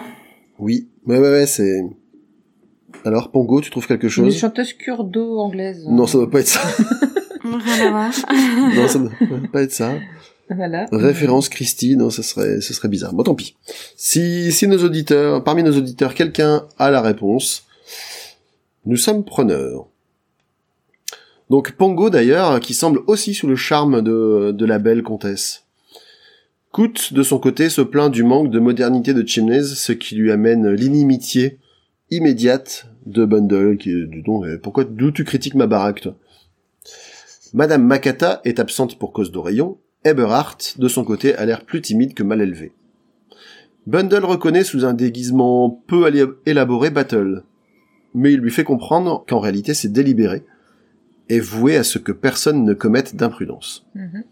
Là, j'ai- là, j'ai trouvé que, au, fu- au fil de, des passages, on sent que Battle, lui aussi, c'est quelqu'un qui a l'habitude d'être sous-estimé, Ouais. et qui, pour le coup, ne, ne s'en laisse pas compter, quoi. Je me demande si pongo, ça, en latin, pongo, ça veut dire je pose.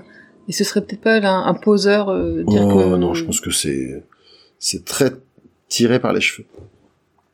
Mais je pense que les Anglais, ils ont souvent tendance justement à donner des surnoms euh, pour un peu tout et n'importe Bah quoi. ouais. Donc c'est peut-être un rapport, euh, voilà, Bah, à ça. Déjà Bundle. quoi. Bundle, c'est une façon de dire qu'elle est un peu ronde, c'est un peu ironique, un peu... C'est pour ça que c'est traduit par la boulotte dans certains passages. Ouais. Très, toujours, très sympa. c'est toujours un petit mot gentil. hein. Alors, euh... alors là, Ça va la boulotte? C'est ça.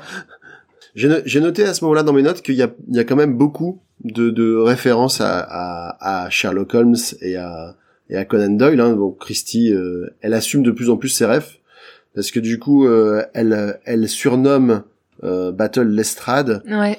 Et à un moment, quand Ouais. Bill lui fait une réflexion euh, semi-intelligente, il lui dit bien vu Watson. Euh, bon, euh, Mhm. on- on- il faut qu'on arrête de jouer les Sherlock Holmes. Voilà, bon.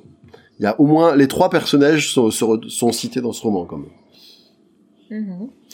Bundle se retrouve au salon en compagnie de Lady Coot, qui divague sur le maître jardinier, et de la comtesse qui est aussi crédible en membre des jeunes hongrois que moi en comtesse hongroise. Oui, que- c'est là où Bundle, elle dit qu'elle sent que son discours sur les, les pauvres enfants, euh, machin, c'est du récité, qu'elle va s'arrêter à un moment comme un, comme un, une machine qui déroule son discours. Bah oui, et puis à un moment on lui parle des, des maladies infantiles, elle dit Ah bon Enfin, de, de, de quoi tu parles. On ne comprend pas. Donc Jimmy la prend à part avec Billy et lui confie que les bonhommes, c'est-à-dire les gens vraiment qui, qui, ont, qui ont de l'importance, euh, vont monter la garde cette nuit pour Hmm. s'assurer que les plans d'Everhart ne soient pas dérobés. Et elle, de son côté, elle peut bien aller se coucher parce que de toute façon, elle va servir à rien. C'est une femme. Euh, voilà. Et d'ailleurs, il, il devise juste après sur les femmes et sur la condition féminine, tout ça. Enfin, la condition qui qu'il considère comme euh, la place naturelle de la femme, c'est-à-dire celle qui va se coucher. Là, pareil, ces deux personnages-là, moi, je commençais un petit peu à les à les sentir. J'ai mis, j'ai mis qui roule Ouais. l'autre. Mhm. Jimmy monte la garde, échafaudant des hypothèses sur les sept cadrans. Aux alentours de deux heures, il entend du bruit dans la bibliothèque, puis sur la terrasse, mais ne voit rien. Bundle, quant à elle, s'était, s'était changée et était descendue par le lierre de sa fenêtre jusqu'à la cour, mais elle rencontre Battle, qui la dissuade de rejoindre la terrasse. Elle remonte et constate que Jimmy n'est plus à son poste, mais que la poignée d'O'Rourke est en train de tourner. Elle décide d'aller chercher Bill dans sa chambre, mais se trompe. Elle se retrouve en fait dans celle de la comtesse, qui est totalement vide. Et le lit est défait. Soudain, elle entend un bruit de lutte venant de la bibliothèque, puis alors qu'elle essaie en vain d'ouvrir les portes, des détonations. Pendant ce temps, là j'ai trouvé ça rigolo cette petite euh, Mhm. scénette où il y a quand même trois personnages qui vivent la même scène mais sous des angles différents. Mhm. On retrouve également Lorraine qui s'est introduite dans l'enceinte de Wyvern Abbey et qui a vu un paquet brun tomber à ses pieds dans la nuit. Elle s'en est emparée et fuyant à l'arrivée d'un homme qui descend lui aussi du lierre, court jusque dans les bras de Battle qui monte la garde. Les coups de feu retentissent et on découvre Jimmy dans une mare de sang, heureusement seulement blessé. Il révèle avoir lutté avec un homme fort et ne pas avoir su se servir correctement de son pistolet automatique, ne tirant qu'un coup avant d'être touché à son tour. Le reste de la maisonnée a débarqué, mais O'Rourke semble définitivement endormi. En tout cas, c'est ce que je pensais à ce moment-là. Les plans d'Everhart ont quant à eux disparu. Mhm.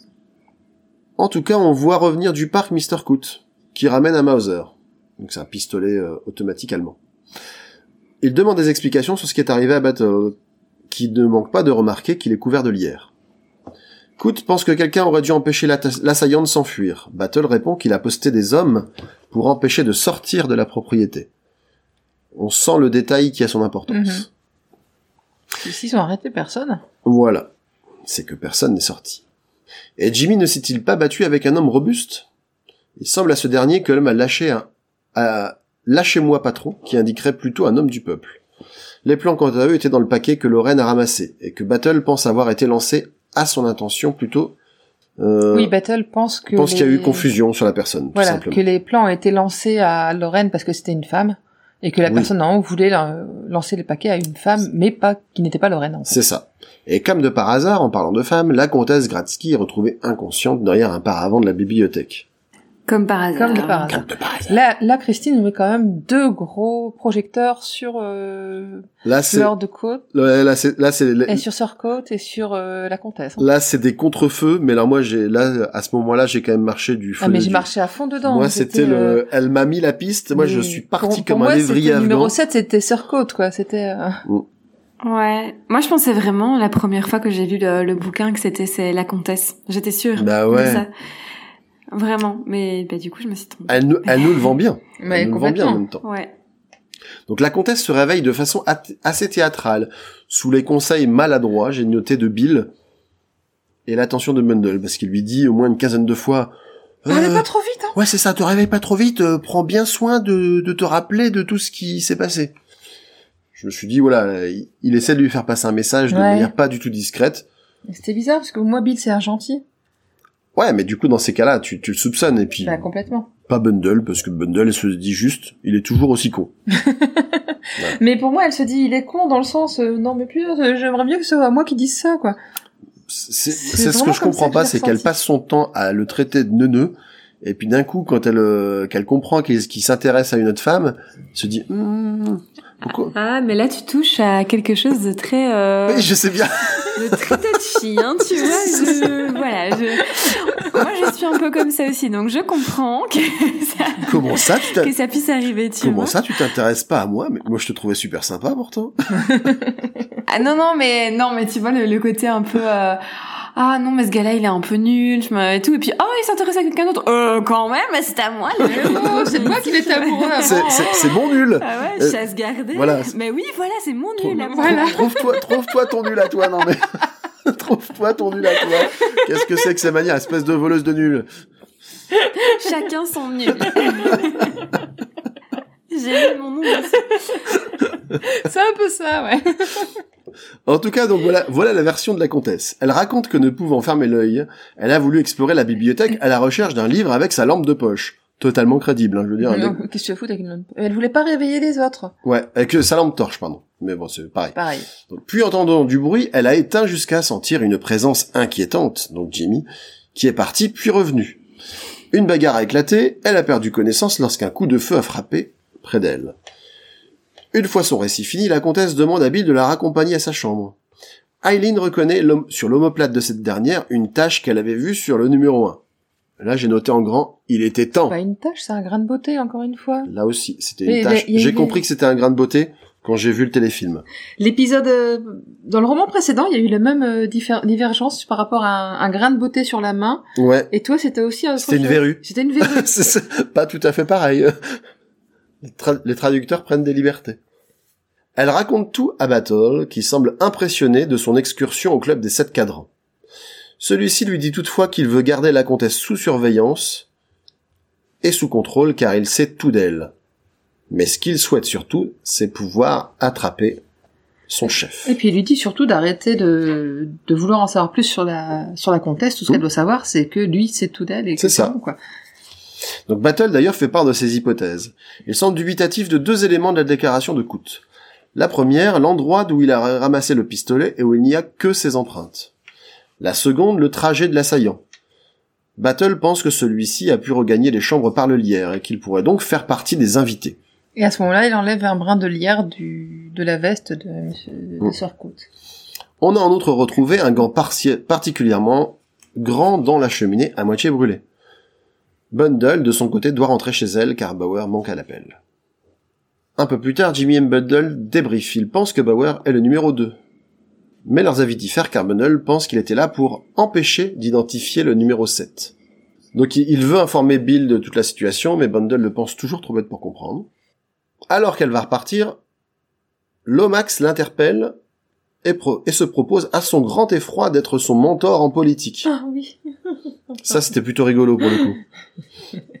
C'est-à-dire que au début, Lomax, euh, elle passe, elle passe quand même le- une, une première partie du roman à à expliquer qu'il l'aime pas trop. Mhm. Mais en fait, c'est parce qu'il a pas compris qu'elle adorait la politique, ce qui est, ce C'est qui est ça. faux d'ailleurs. Du moment où il, Mhm. où il sait qu'elle a un intérêt en la politique, ça devient la femme idéale. Voilà.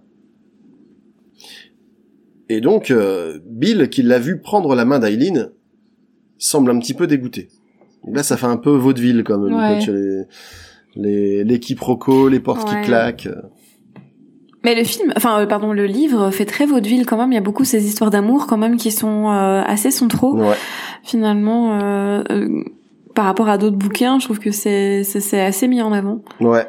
Et c'est pas déplaisant. Ouais, tou- tou- toujours des aspects très, très théâtraux hein, dans les, dans les personnages et dans les, dans les rebondissements. Mhm.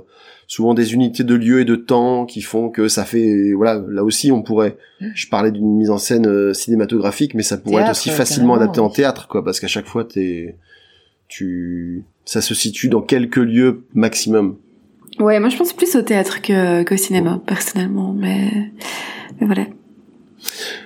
Jimmy a retrouvé Lorraine et la demande purement et simplement en mariage. Celle-ci refuse net car la situation est trop dangereuse en l'état. Ah. Mhm. Elle lui affirme également que Bill est amoureux de Bundle et pourrait ne pas être aussi bête que Jimmy le pense. Mais ce dernier rejette tout en bloc, gentiment. Là aussi, hein, c'est c'est la vie d'une femme, donc euh, il entend ce qu'elle dit, mais en gros, euh, c'est des idées quoi. Et ce qui est assez rigolo, c'est qu'il se voit assez clairement comme le héros de l'histoire, parce que euh, il, le, il le dit, il le dit lui-même, hein, et euh, voilà. C'est lui qui doit prendre les initiatives, et puis il dit qu'il ne peut pas mourir il a neuf vies, euh, voilà, il peut rien lui arriver parce que c'est lui le héros. Il est cependant ravi que Lorraine aille à Chemney tenir compagnie à Eileen, qu'il faut empêcher de commettre d'autres imprudences selon lui. Il part ensuite faire du charme à Miss Scout afin de se faire inviter dans sa résidence, dans sa résidence, ah, dans sa résidence. Quitte à accepter d'y revoir Sox, la spirituelle. Hum. Mr. Coot est exaspéré de savoir Jimmy invité chez lui, d'autant que Bateman, son parfait intendant, l'a mis en garde contre lui. Mais c'est peine perdue. Jimmy appelle à Chimneys, sauvant Bundle d'un assommant court sur le golf par la même occasion. Et sauvant également la pelouse des assauts de Lord Caterham pour le plus grand plaisir de son jardinier. McDonald. Voilà. Il annonce à Eileen qu'il veut qu'elle tombe en panne avec Lorraine près de la résidence d'écoute le lendemain. Il pourra ainsi les faire inviter à dîner. Elles distrairont Bateman, dont Jimmy se méfie, et O'Rourke, qui est étrangement sur place, ce qui devrait lui laisser le champ libre pour agir. À Latherbury, la demeure que Lou l'écoute, Jimmy doit endurer la niaiserie de Sox, qui confond d'ailleurs amphibie et ambidextre. Oui. Là aussi. Voilà la, le pe- petit boulet. Et les exagérations d'O'Rourke qui prétend avoir déjoué à lui seul en gros les plans d'un commando. La nuit tombée, Jimmy cherche à fouiller le bureau de Coot mais ne trouve rien, excepté Pongo qui rôde lui aussi dans des parages, armé et équipé de chaussures avec des semelles en caoutchouc. Il interpelle Jimmy qui doit à sa vivacité d'esprit et à une boîte de gâteaux de ne pas se faire griller. C'est clair. Ah, le coup des gâteaux. À moi, là aussi, tu vois, quand, Hum, pardon. en, en- en matière de contre-feu, tu vois Bateman qui sait tout faire et qui se promène dans la maison avec une arme et des semelles en caoutchouc. Tu dis, euh, il y a un truc là quand même. Tu penses que c'est lui Voilà. Mhm. Tu le suspectes vraiment. Mais c'est vrai que moi, vraiment, jusqu'à la dernière minute, euh, l'histoire des tueurs, enfin, je, je, je, je savais pas du tout. Et donc, euh, lui, il faisait vraiment un très très bon candidat. Ouais, c'est clair. Moi, je savais pas quel rôle il jouait, mais tu vois, en fait, il y a tellement de, de personnages qui ont des doubles identités chez Christie que je me disais, ouais, si ça tombe, lui, soit c'est le grand méchant, ou soit c'est un mec des services secrets euh, qui, qui supervise, tu vois. Ouais. Enfin, bref. Lorraine et Eileen ont fait, ont fait comme demandé. Débarquées à l'improviste, elles ont emmené Bateman et O'Rourke pour une partie de, golf endiablé, laissant le champ libre à Jimmy qui les retrouve un peu plus tard visiblement fier de lui. Sans dire où il l'a trouvé, il exhibe une fiole contenant une poudre blanche. Il échange certaines hypothèses avec ces dames, rêve- revenant sur un détail. Battle a fait essayer le gant retrouvé brûlé, bien que le sachant trop grand et de la mauvaise main à Jimmy. Et ce, devant Lomax écoute. Ça, là aussi, des, des petits détails euh, pour nous rouler dans la farine. C'est ça. Et, et jusque-là, chez moi, ça marche Mais encore complètement. parfaitement. Mais je me suis fait avoir jusqu'à la fin. Je, je sais pas toi, Marine, mais euh, moi, encore à ce moment-là, je suis dans le... Ah oui, oui, moi, à zéro moment, je ne me doute de, de ce qui va se passer par la suite et je suis encore... Bah là, moi, je suis encore pour la comtesse, je sais pas, Ouais. je... Mais- Ouais, moi, j'étais encore euh, à ce niveau-là. Mais c'est- mais c'est- Vraiment, c'était mon personnage. C'est ça, c'est qu'on est, on a tous un petit peu nos, nos avis. Euh, moi, j'ai j'ai changé de personnage à chaque chapitre, je changeais de suspect parce qu'on nous apportait des indices sur quelqu'un d'autre, quoi. C'est ça. À la fin, euh, je veux dire, c'est un cluedo géant. Tu te dis, euh, C'est ça, ouais. le colonel Moutarde dans la dans la bibliothèque avec le chandelier. Mm. Mais c'est pour ça qu'on aime les Agatha Christie, parce que c'est un énorme cluedo, ça ramène à quelque chose de très enfantin, je pense, chez nous. Euh, et de- c'est un jeu, en fait, tu vois, au fur et à mesure on le lit, en plus c'est assez cool, mais c'est un jeu. Ouais. On est vraiment acteur, en fait, de, de ce qui se passe, et on change d'avis, euh, on, on se forge des idées, enfin, c'est, c'est, c'est très ludique. C'est c'est c'est un jeu et à la fois, enfin moi, c'est un jeu que j'ai appris à mener, mais aussi parce que je trouve que Christie, là, on en est du coup au dixième ouvrage, elle a réellement progressé sur sa manière de de mener les intrigues. Et, même en ayant moi de mon côté plus d'expérience de sa manière de faire, comme elle a aussi plus d'expérience dans sa narration et dans ses ressorts scénaristiques, euh, je continue de me faire trimballer. Alors que dans les premiers, j'étais très agacé, de par le fait que beaucoup d'éléments, je trouvais, étaient un peu Deus ex machina. Et du coup, t'avais des fois des révélations qui, qui t'étaient apportées à la fin et qui dénouaient tout le toute l'intrigue et tu disais ouais mais du coup Mhm. tu peux pas deviner. Euh, je me rappelle notamment sur la mystérieuse affaire de Styles où tu vois Poirot Ah oui. Ouais. qui, qui du coup a repéré des choses par rapport à l'alignement des chandeliers, mais ça tu le vois pas, tu le sais pas, tu le sais qu'à la fin. Mhm. Et il te dit ah et puis Il ne te le dit pas, Ouais. en fait. Ouais. Alors que là, on nous dit tout. On, Voilà. Si on reprend le livre, on a eu toutes les infos utilisées à la Moi, fin, voilà. on les a, quoi. moi je veux bien jouer avec toi si les règles du jeu sont sont fair play, c'est-à-dire si tu me donnes une chance de gagner. Là, on l'a. Voilà. Si tu me si tu me trimbales en disant ah bah non en fait c'est parce que tu savais pas mais sous le tapis il y avait un truc, je dis bah écoute euh, la prochaine fois tu joueras tout seul hein. Et puis voilà.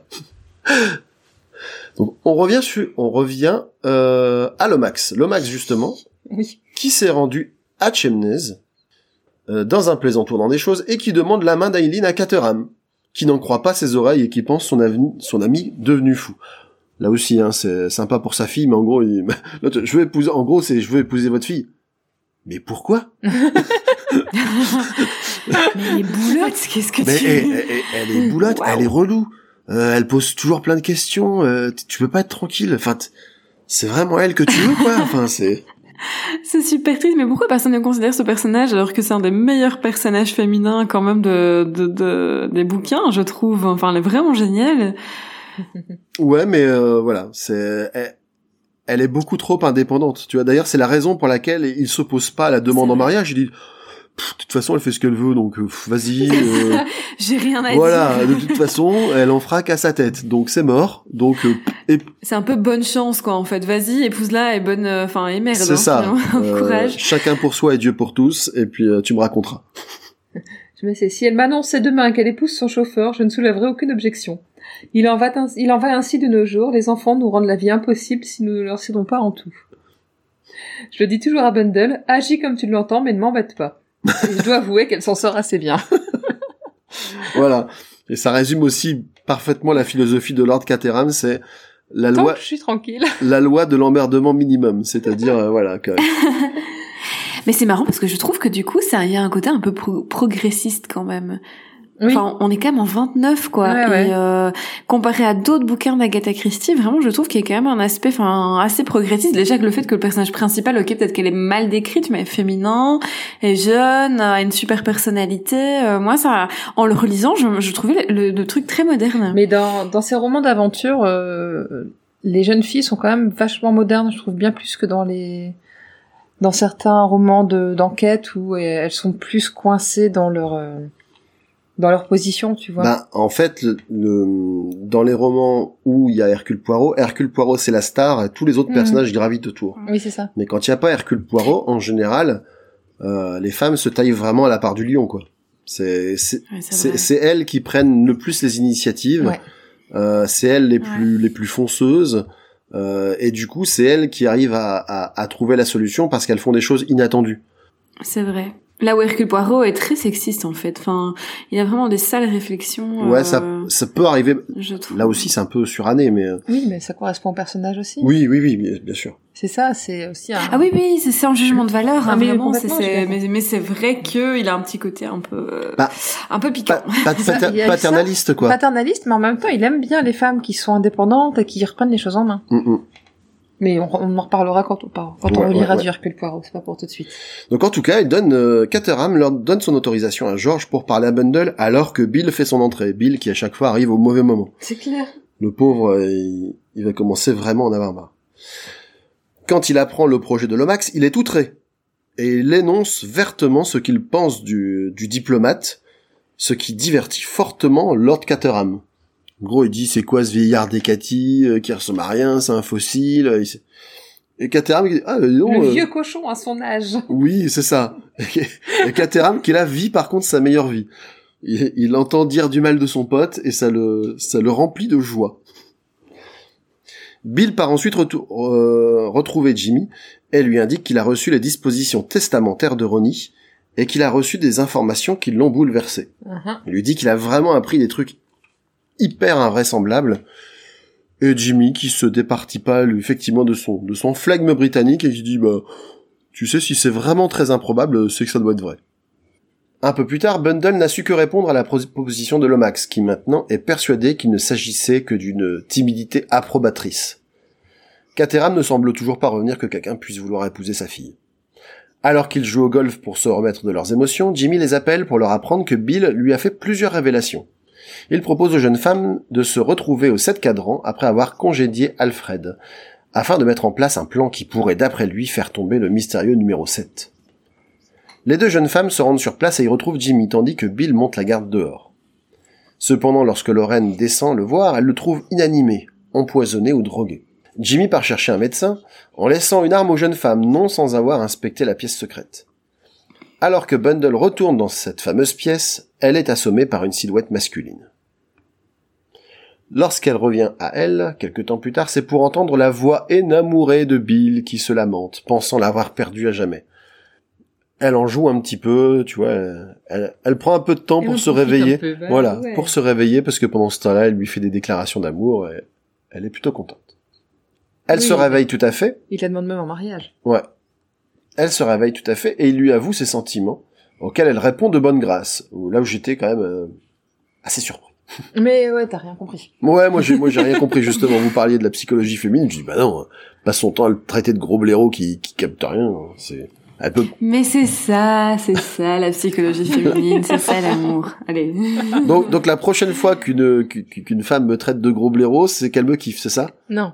Non? Oh, Ah, c'est non, plus elle lui, a compliqué que ça dit, elle lui a jamais dit directement. D'accord. Elle minote quand il est avec elle. Mais oui, elle voulait juste pas se l'avouer à elle-même. Voilà. mais, euh, Il y a, Elle il y a sans pas doute l'avouer à Il Jimmy. y a sans doute de ça. Voilà, ouais, c'est c'est comme ça que je l'ai plutôt interprété effectivement. C'est qu'en fait, elle ne le, elle ne l'envisageait pas sous cet angle-là. Voilà. En tout cas, euh, bon, ils sont quand même dans une situation assez assez précaire. Néanmoins, Bill lui semble plutôt sûr de lui, ce qui la surprend un petit peu. Mosgorowski vient les chercher et Bill prend la situation en main, demandant à s'entretenir avec le Russe. Pendant ce temps, Bundle est emmené et enfermé dans une chambre vétuste, probablement celle d'Alfred. Lorsqu'elle ressort, elle est conduite de nouveau jusqu'à la pièce secrète, alors que s'apprête à se tenir une réunion des sept cadrans. Attention, là, si, même si on a quand même déjà commencé à spoiler, si vous voulez pas connaître la fin et le dénouement, c'est là où on, Il ba- faut aller on au balance tout. suivant. Exactement. je vous préviens. Plus surprenant encore, le numéro 7 en personne est présent. Et il propose à Eileen de prendre la place de numéro 2. Elle refuse. Alors là, j'ai rien compris. J'ai dû relire trois fois. Ouais, moi pareil. Elle refuse avec véhémence, évidemment. Elle dit, bah, qu'est-ce que c'est que cette histoire? Tu veux que je rejoigne ton organisation criminelle, là? Et le numéro 7 lui dit qu'elle ignore ce qu'elle refuse avant de se révéler. Il ne s'agit d'autre que Battle lui-même. Battle, pendant euh, le séjour à, à Wyvern Abbey, Eileen disait que c'était le seul qu'elle n'avait jamais soupçonné. Mhm. C'est, j'ai trouvé ça rigolo. Ouais. Battle explique alors de quoi elle retourne. Jerry Wade était à l'origine de ce groupe secret, dont le but n'était pas criminel, mais au contraire d'essayer d'aider son pays, parfois au péril de leur propre sécurité. Il a proposé la tête de ce groupe à Battle, qui a accepté. Dans leur rang, on a compté pendant un temps Wade en numéro 1, plus tard remplacé par la comtesse, qui n'est autre que Babe Samore, l'actrice fiancée à Ronnie, qui lui était numéro 2. Et Bill, quant à lui, était le numéro 3. Le but de ce cercle était avant tout de piéger un voleur de secrets industriels, le plus habile de tous. Ce qu'ils ont réussi à faire en mettant la main sur Jimmy. Alors moi je sais pas vous, mais du coup toutes ces révélations qui tombent comme ça en, en, en, en une page et demie, deux pages, j'étais Ah, Mais j'ai pas, mais je te dis, mais j'ai pas Ah. tout compris. J'ai dû relire. Ouais. Quoi. C'était bien. J'ai loupé un truc. Quoi. Attends, qui est qui C'est qui le numéro 4 Oh, Mais c'est ça, On ouais. en parlait avant, d'accord. Ouais, non, non, vraiment. Bah, comme à chaque fois, un peu dans les révélations d'Agatha Christie, t'es toujours là. Oh, trop d'infos. C'est ça. Ouais, non, mais attends, c'était pas, c'est pas des méchants. en fait. Quoi euh, D'abord, c'est non, mais Battle, c'est un méchant? Ah mais non, mais c'est pas des méchants. Mais je comprends rien. C'est ça. Alors moi, c'est, enfin, je, je vais aller jusqu'au bout résumé, mais après on en parlera. Mais moi, c'est vraiment ce qui m'a plu dans ce roman, c'est que le twist, Et on le voit pas. là arriver, pour le coup, est vraiment fondé sur un quiproquo, mais un quiproquo Mhm. habile, parce que du coup, il souhaite à tout prix démasquer une société secrète, mais à aucun moment, qui que ce soit ne dit que, enfin, en tout cas, qui que ce soit qui a, qui a les bonnes infos ne dit que c'est une société secrète criminelle. Oui. Non, c'est ça. Personne ne C'est dit. ce que les gens supposent, et On donc ils, ils adaptent leur, leur, euh, leur attitude en Mais C'est conséquence. parce qu'on projette, en fait, finalement, ils projettent, euh, on parle société secrète directement, ils pensent mauvais, négatif, alors que, bah, du tout, euh, Et d'ailleurs, Bethel le dit à, à Bundle quand, quand il se démasque, il dit, ben, des sociétés secrètes euh, qui font le mal, on en parle dans les romans, mais moi, en flic, en vrai, j'en ai jamais rencontré. Même les amis de l'oppression. l'oppression. Moi, si, voilà, si jamais un jour je, je monte un groupe secret, je les appellerai les amis de l'oppression. Du coup, vous saurez que je suis à la tête. Mais il y aura, il y aura que vous qui saurez, donc c'est aussi grave. intelligent que les personnages de ce roman, vraiment, euh, tu vois. C'est ça. Il y a 2000 personnes qui t'écoutent tous les mois et toi, vas-y, tu balances ça, bra- bravo. hein. Ouais, bah écoute, euh, ouais.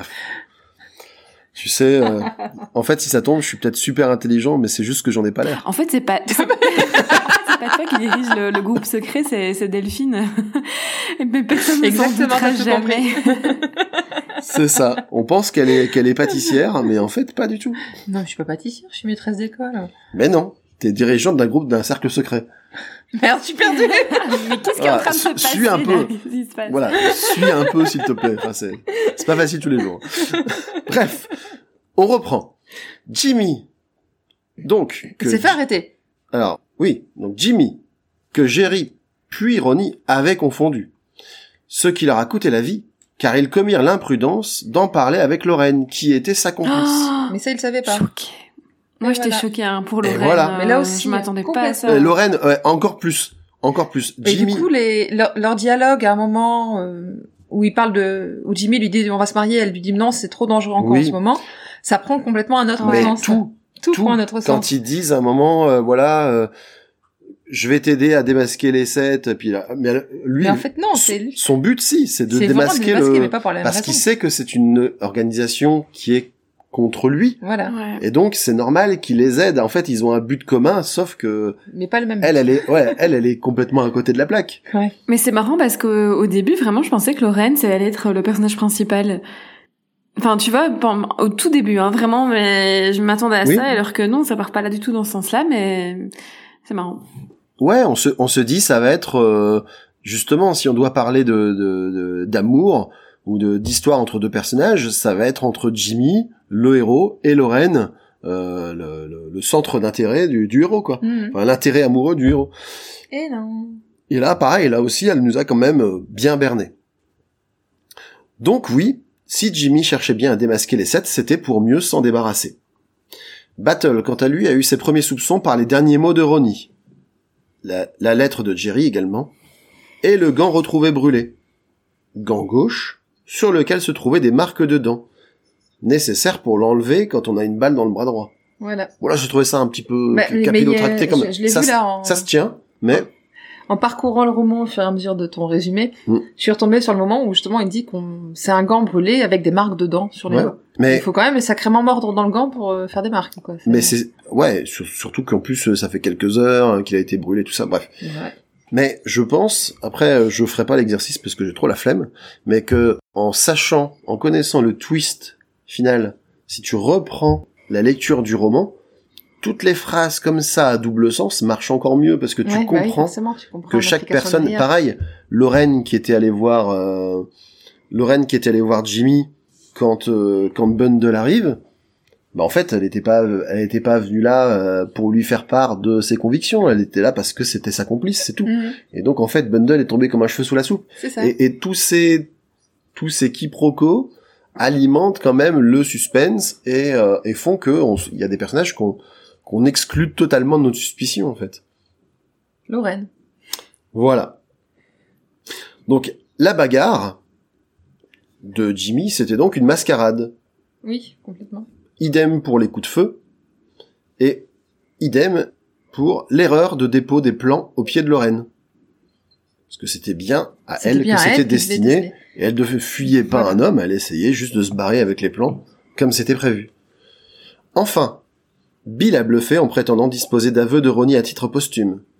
Il s'est ensuite laissé empoisonner, pour de faux, par Jimmy afin de le pousser Il a à pas se bu révéler. Le whisky contenait. Voilà, il a pas bu le verre, et pendant ce temps-là, Jimmy, qui, qui avait pris la confiance, lui dit, ah ah, mais maintenant tu peux plus rien faire, c'est moi qui ai gagné, c'était moi qui. Ah, ah, ouais. Le fameux, le fameux méchant qui révèle tout son plan quand il pense avoir gagné. Il a donc faim le coma et a compris l'implication de Lorraine quand il l'a vu interagir avec Jimmy. Et pour finir, le fameux Pongo, Bateman, n'était ni un agent secret ni un criminel, juste le secrétaire au jugement infaillible qu'il semblait être. Qui apparemment a toujours eu un jugement infaillible depuis. Voilà, les- et c'est d'ailleurs pour ça qu'il pouvait pas saquer Jimmy, parce qu'il sentait que Que c'était un gars. le gars était pas net. Ouais. Tu l'as dit, euh, pourquoi il y avait les sept cadrans alignés sur la cheminée? Euh, bah, en fait, c'était une, non, je l'ai pas dit, mais oui, c'est une, c'est une mise en garde, c'est finalement. Devreux qui l'a fait pour bien faire comprendre au- à Jimmy que les sept cadrans se vengeraient Ouais, et finiraient par le choper. tout à Et c'est marrant parce qu'en fait, il y a vraiment un gros retournement des, de la situation parce qu'on a l'impression, enfin, en fait, tout ce qu'on pensait négatif finalement est positif et tout ce qu'on pensait euh, Complètement. euh, ça. positif, bah justement pose problème. Donc euh, tout est remis en question, quoi. Bah. C'est c'est c'est fou.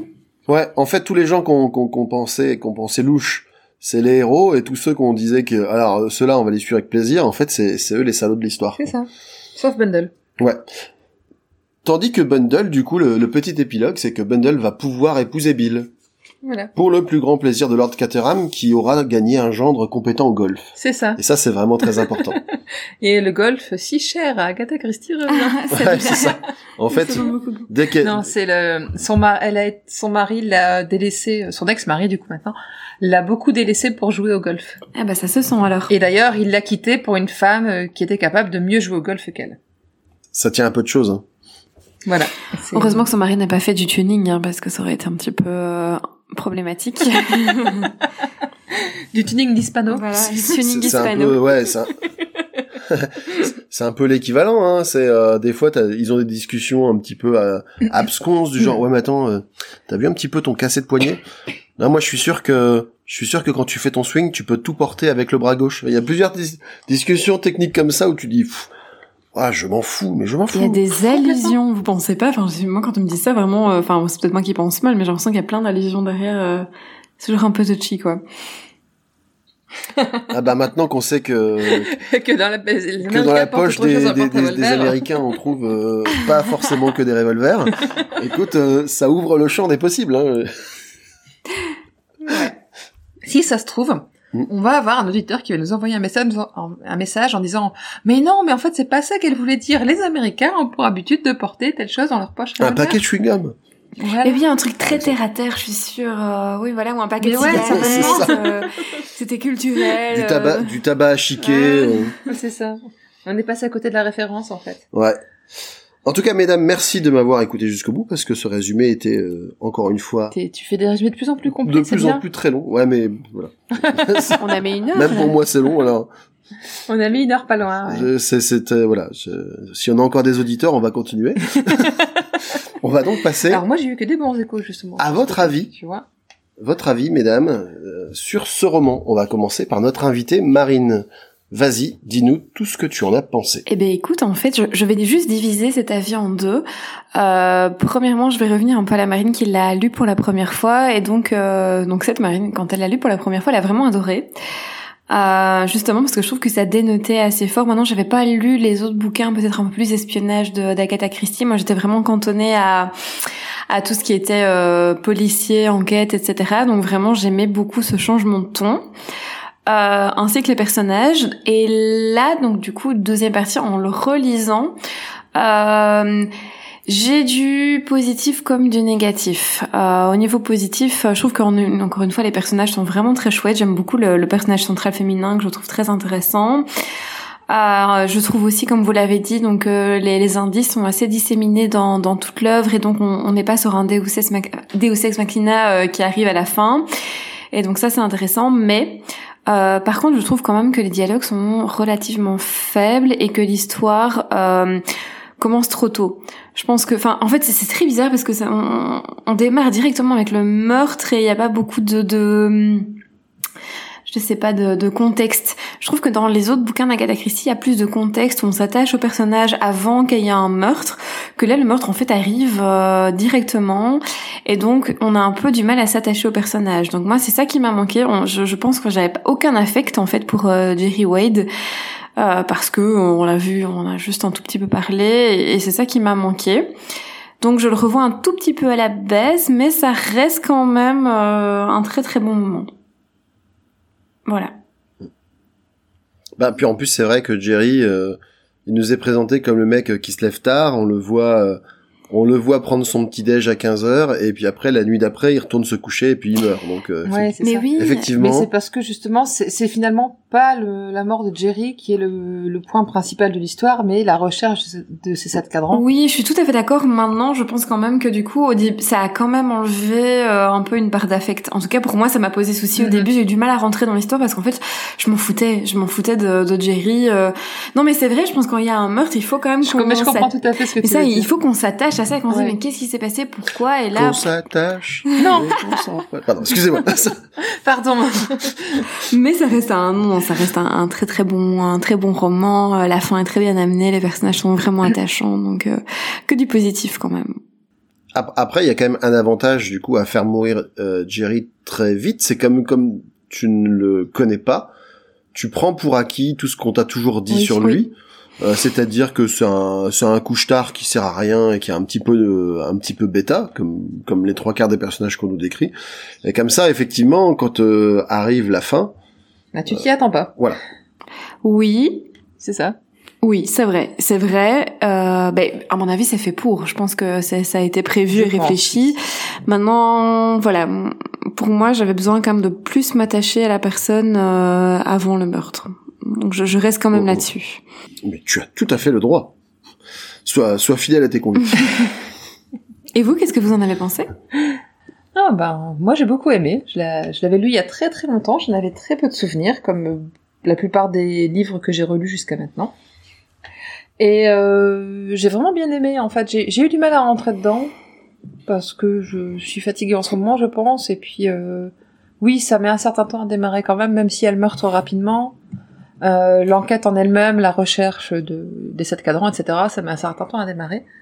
Mais une fois qu'on a bien saisi, euh, enfin, qu'on pense avoir bien saisi qui est quoi dans l'histoire, j'ai bien accroché et j'avais envie de savoir ce qui se passait, d'aller au bout, de découvrir finalement qui était le grand chef de ces sept cadrans.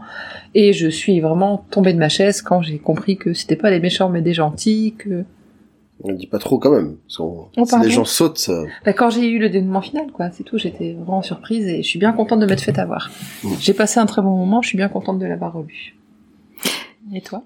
Euh, bah moi je partage votre avis, à savoir que ce roman c'est un petit peu un diesel. Euh, c'est vrai qu'il démarre, euh, on sait pas trop, co- comme comme assez souvent finalement les romans d'aventure entre guillemets euh, ou d'espionnage d'Agatha Christie, ça part au début un peu dans tous les sens, on te présente plein de personnages et puis euh, qui, qui, qui ont des centres d'intérêt commun, qui font des trucs où on se dit bon, on voit pas trop ce qui va pouvoir se passer, euh, qui va pouvoir amener à, à du suspense, qui tombe pour le coup un peu comme un cheveu sur la soupe.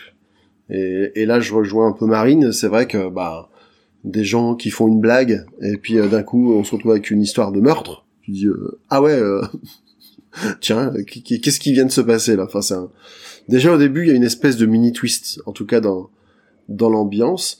Euh, L'histoire, on va on va dire qu'après, euh, bah, nous c'est c'est quand même le dixième roman. Donc en termes de, de, de déroulé, ça reste relativement classique. Oui. Euh, les indices, les situations où on se dit bah ouais mais bon là on nous présente ça sous un certain angle, mais je pense que euh, on on connaît pas toute la vérité où il y a des choses qu'on va comprendre après coup. Donc et malgré tout, même en sachant tout ça, euh, on arrive effectivement à être étonné parce qu'il y a un twist qui, euh, qui on sait qu'il va y avoir un twist, mais on sait pas lequel. C'est ça, Et on est quand même surpris parce que c'est un twist euh, qui est, qui est inédit. c'est ça. Mhm.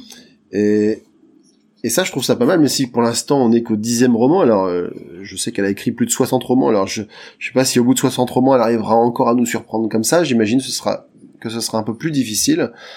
Mais pour l'instant, il y a encore des, il y a encore des bonnes surprises. Euh, c'est pas un roman parfait, c'est pas le roman que j'ai préféré. Maintenant, euh, maintenant, il, une fois que t'es dedans, il est quand même assez plaisant. Voilà. Et puis, euh, et puis j'aime bien moi le, le fait de, comme je parlais tout à l'heure de, de Christiverse, de retrouver des personnages et des, et des lieux que je connais euh, et de, de, de les su- de suivre un petit peu leur évolution. C'est euh, Mhm. ça, c'est plutôt cool. Eh ben, le, le super intendant Battle, tu le retrouveras encore dans deux autres Ah oui. Lesquels Euh, je les avais dit la dernière fois, je me souviens plus. Euh, carte sur table? Ah oui, ok. Et le dernier, je ne l'ai plus. Faut que t'écoutes le l'épisode sur le secret des cheminées, c'est oral et Mais oui, dans je, la- je l'ai pas écouté du coup, mais donc c'est intéressant. euh, Je ne sais plus dans quel autre euh, on le retrouve. Mm, mm. Faudrait que j'aille faire de la spélo dans mes conducteurs. mais, Ouais, euh, c'est pas grave. Bon. mais voilà, donc on va le retrouver dans un autre encore. Ok. Voilà. bon, quand même avis euh, Plutôt positif. Plutôt positif euh, et surtout, très honnêtement, roman bien meilleur que les deux précédents Mais c'est parce c'est que de, de notoriété publique. voilà, parce que euh, pour moi le pire c'était les quatre. Ah, j'ai pas lu, je serais pas à dire, euh, ça me tente pas du tout, donc voilà. T'as t'as bien raison. Bah, a- a- alors le, le- le truc particulier des quatre, c'est que c'était un ensemble de nouvelles qui avaient été publiées dans des dans des périodiques et qui ont été regroupées avec des des des des, des scènes de transition de scotch pour, faire euh, pour faire un roman. Mais du coup, je trouve que c'est très redondant.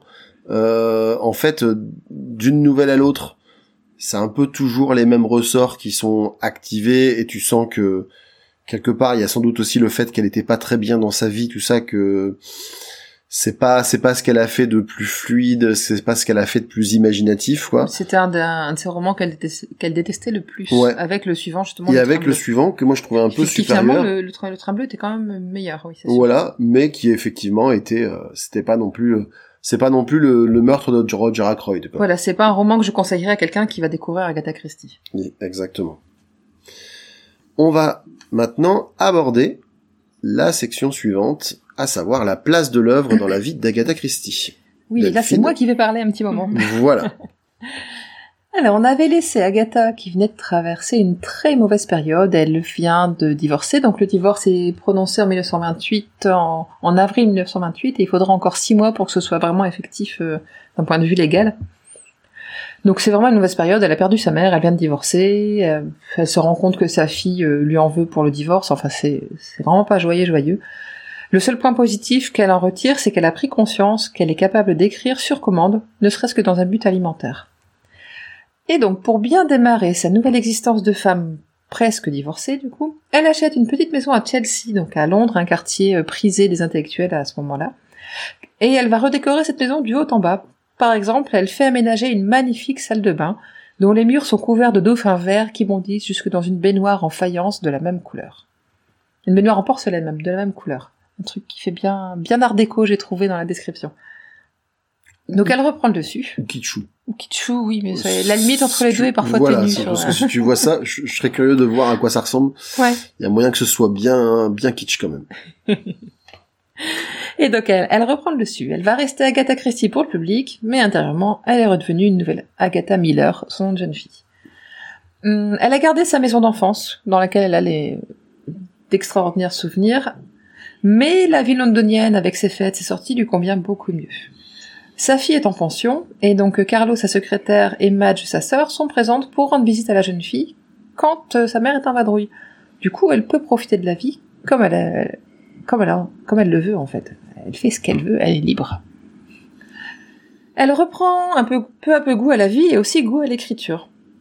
Elle sort, elle fait la fête, et c'est dans ces conditions qu'elle écrira ses deux prochains romans, Les Sept Cadrans et Le Crime est notre affaire. Euh, elle décide de suivre ses envies de voyage et en 1928, elle programme un séjour dans les Antilles, un voyage qui n'aura pourtant pas lieu. À quelques jours du départ, lors d'un dîner chez des amis, Agatha rencontre un couple qui rentre de Bagdad. Elle est fascinée par les descriptions qu'ils font de la ville et des sites archéologiques en Irak. En effet, les fouilles britanniques suspendues pendant la Première Guerre mondiale ont repris avec l'intensification de la mainmise britannique sur la région, et les récits des découvertes, notamment dans la cité sumérienne de Ur, ont fait les unes des journaux. Euh, Agatha se renseigne et elle apprend que le Simplon Orient Express, qu'elle a pu admirer à Calais et qu'elle rêvait de, prendre, permet de rejoindre Istanbul. Ensuite, un autre train mène de Damas à Bag- euh, à Damas et Bagdad est rejointe par la route. Ça fait quand même un périple de 6000 kilomètres et ça ne lui fait pas peur. Elle décide immédiatement, immédiatement de relever le défi et elle se rend dans l'agence euh, de voyage Cook où elle a l'habitude d'aller pour changer ses billets vers les Antilles pour des billets pour l'Orient Express à destination Bagdad. Euh, elle dit de ce voyage, du début du voyage en tout cas, elle, euh, va dire que euh, débarrassée du voyage à Douvres et de l'ennuyeuse traversée de la Manche, je m'installais confortablement dans le train de mes rêves. Voilà, c'est parti, l'Orient Express, elle y est, c'est magnifique, c'est magique. Elle commence à, à réaliser ses rêves. Elle découvre le fascinant train qui sera le sujet en 1934 de l'un de ses romans les plus célèbres. Et c'est parce que justement elle l'a pris qu'elle peut en parler aussi bien. C'est son premier voyage seul, indépendante. Elle traverse l'Europe en moins de trois jours, en passant par Paris, Lausanne, par le tunnel du, Simplon, donc euh, sous les Alpes jusqu'à Trieste. Arrivée là, elle découvre un monde qui commence déjà à être différent en traversant les Balkans par Zagreb, Belgrade et Sofia. Tout la fascine, l'intéresse, l'attire. Elle sait que cela lui permettra de définitivement tourner la page et entamer pleinement sa nouvelle vie. Une compagne de voyage anglaise, elle aussi, l'invite à loger chez elle à Bagdad. Le mode de vie proposé est beaucoup trop proche de celui qu'elle connaît en Angleterre. Et c'est pas ce qu'elle souhaite vivre. Elle cherche à vivre l'Orient, plutôt qu'à y, à y séjourner. Tu veux dire Lorient, la ville euh, Oui, bien sûr. la, la ville, la ville bretonne C'est Évidemment. pas l'Orient, c'est l'Orient. L'Orient. Ok, Avec un O majuscule. ok. Et un L apostrophe. Donc elle veut vivre la vie orientale, vraiment, Mhm. comme elle a pu en li- le lire dans des dans des récits de voyage, etc. C'est vraiment, ce... elle, a, elle a lu les mille et une nuits et c'est ce qu'elle veut vivre presque. Mhm. Elle dira des années plus tard que la vie en Orient, c'est un peu comme si l'on se tenait au bord du monde, dans l'attente de découvrir la terre promise, et l'on ressent ce que Moïse a dû ressentir. Elle est quand même euh, Mhm. fortement impressionnée. Donc elle s'installe dans un hôtel luxueux à Istanbul et visite les principaux monuments en attendant de repartir pour la suite du voyage. Alors j'adore cette phrase. Donc elle dit, moi je veux vivre l'Orient. Euh, moi je me sens un peu comme Moïse. Et donc elle s'installe dans un hôtel oui, luxueux d'Istanbul parce que Moïse, comme on le savait. euh, Non, c'est parce qu'elle est, elle est là en transit en attendant de repartir vers Damas. Ouais ouais, mais tu vois, enfin c'est, euh, je découvre l'Orient à l'anglaise quoi. Je vais quand même me faire un petit 4 étoiles parce qu'on on n'est euh, pas là pour au déconner. départ. Bah, l'Orient, oui, maintenant la tasse de thé à 5 heures, passer à côté, c'est pas possible. hein. C'est ça. Il y a des sacrifices qu'on ne peut pas faire. Il faut- pas- il faut c'est choisir ses combats. Après trois jours, un représentant de l'agence de voyage Cook vient la chercher pour traverser le détroit du Bosphore et elle découvre l'Asie. Elle poursuit le voyage à bord du Taurus Express pour rejoindre Alep en 48 heures. C'est un train qui se veut du même standing que l'Orient Express. C'est pas forcément complètement le cas, notamment euh, Agatha est impressionnée par le bruit ambiant, par les gens qui parlent fort, qui gesticulent et ce tempérament qui est tellement différent de la tempérance anglaise qu'elle connaît. Elle découvre peu à peu les mœurs du Moyen-Orient, elle est fascinée, elle est attirée, elle a envie d'en savoir plus. Le Taurus Express traverse la plaine de Cilicie. Cilicie, j'ai fait une erreur, de la plaine de Cilicie. Elle découvre un lieu riche d'histoire qui a été foulé notamment par Alexandre le Grand et bien plus tard, par, exemple, par les croisés en route vers la Terre Sainte. Elle se souviendra toute sa vie de cette incroyable splendeur. En fait, le Taurus s'est arrêté à cet endroit-là au moment du coucher de soleil. Et donc ça a ajouté encore un côté grandiose à, une plaine qui apparemment est très impressionnante. Pas mal. hein. Ap- Après, c'est très cool pour elle. hein. Maintenant, on aimerait tous, je pense, après une rupture, pouvoir se payer un voyage clair. à travers l'Europe en disant voilà, euh, y en a marre. Je me, ma, ma fille, je vais la foutre dans une pension. Et moi, je vais partir juste euh, à 6000 km de là, histoire de bien rechercher, recharger les batteries. C'est ça. Je suis content pour elle, mais je suis un peu jaloux. Donc elle finit par arriver à Damas et elle va quitter la ville quelques jours plus tard dans un énorme autocar pour rejoindre Bagdad, euh, Bag- Bagdad en empruntant une piste qui a été ouverte en 1924. Donc ça fait pas très longtemps que ce voyage est possible. Elle souffre du mal des transports. En fait, les, les gens se battaient pour avoir les places à l'avant du bus. Donc elle, elle a pas voulu se prendre la tête. Elle s'est dit, je vais me mettre derrière et elle avait oublié qu'elle avait le mal de mer. Et là, à l'arrière du bus, euh, elle ouvre un livre, elle, elle essaye de lire et c'est là qu'elle a été malade pendant tout le trajet. Et donc elle finit par, euh, elle retrouve la, la fameuse compa- compatriote anglaise qui avait déjà proposé de l'héberger à Bagdad et elle avait décliné l'invitation. Et là, la- cette dame insiste tellement lourdement qu'elle finit par accepter pour avoir la paix parce qu'elle est malade et elle a juste envie d'être tranquille. Mm. Euh, Le seul moment qu'elle va apprécier dans ce voyage en car, ce sera le moment du bivouac. Euh, la nuit sur des lits de camp et un petit déjeuner très simple à base de saucisses réchauffées au réchaud et de thé noir. Là, tu vois, c'est plus l'hôtel 4 étoiles. Ou 5, voire même. Elle se sent enfin coupée de tout comme elle le souhaitait et c'est ce qu'elle va chercher à retrouver dans la suite du voyage. Enfin, presque. Euh, arrivée à Bagdad, euh, elle va donc chez sa, cette compatriote euh, quelque temps, mais très très vite, elle va s'embarquer dans un nouveau trajet en train pour un voyage qui va durer 12 heures pour aller visiter la ville de Ur. Elle bénéficie même d'une visite privée. L'épouse de Leonard Woolley, l'archéologue qui est en charge des fouilles à Ur, a lu il y a peu de temps le meurtre de Roger Ackroyd et elle accueille Agatha Christie comme une personnalité. Pardon. C'est de cette visite que va naître la passion d'Agatha Christie pour l'archéologie et non l'archéologie comme je l'ai écrit. J'ai pas relu mon texte, je l'avoue. Donc elle va, elle va être complètement impressionnée par les, par la ville dure, par les, les décombres qui en ont été déjà dégagés, par les fouilles telles qu'elles sont menées, parce qu'en fait elle bénéficie d'une visite privée 100% faite par l'archéologue en chef, quoi. Donc, et elle va, elle qui était déjà très curieuse de l'histoire et de, des événements passés, là elle va découvrir une passion pour l'archéologie. Et là, du coup, je suis pas jaloux, je suis très jaloux. tu Je comprends. m'étonnes. Mais c'est vrai que ça se ressent pas mal euh, de ces livres. hein. Il y a quand même beaucoup de livres qui tournent autour de, de l'archéologie. euh, Mais oui, mais en fait, de elle- fouilles, euh. C'est ça. Mais depuis le début de ses romans, elle s'inspire de sa vie, de ce qu'elle a vécu. Le train bleu, c'est un train qu'elle a emprunté, tu vois, par exemple. Et c'est dans ce train qu'elle avait eu l'idée de créer le roman.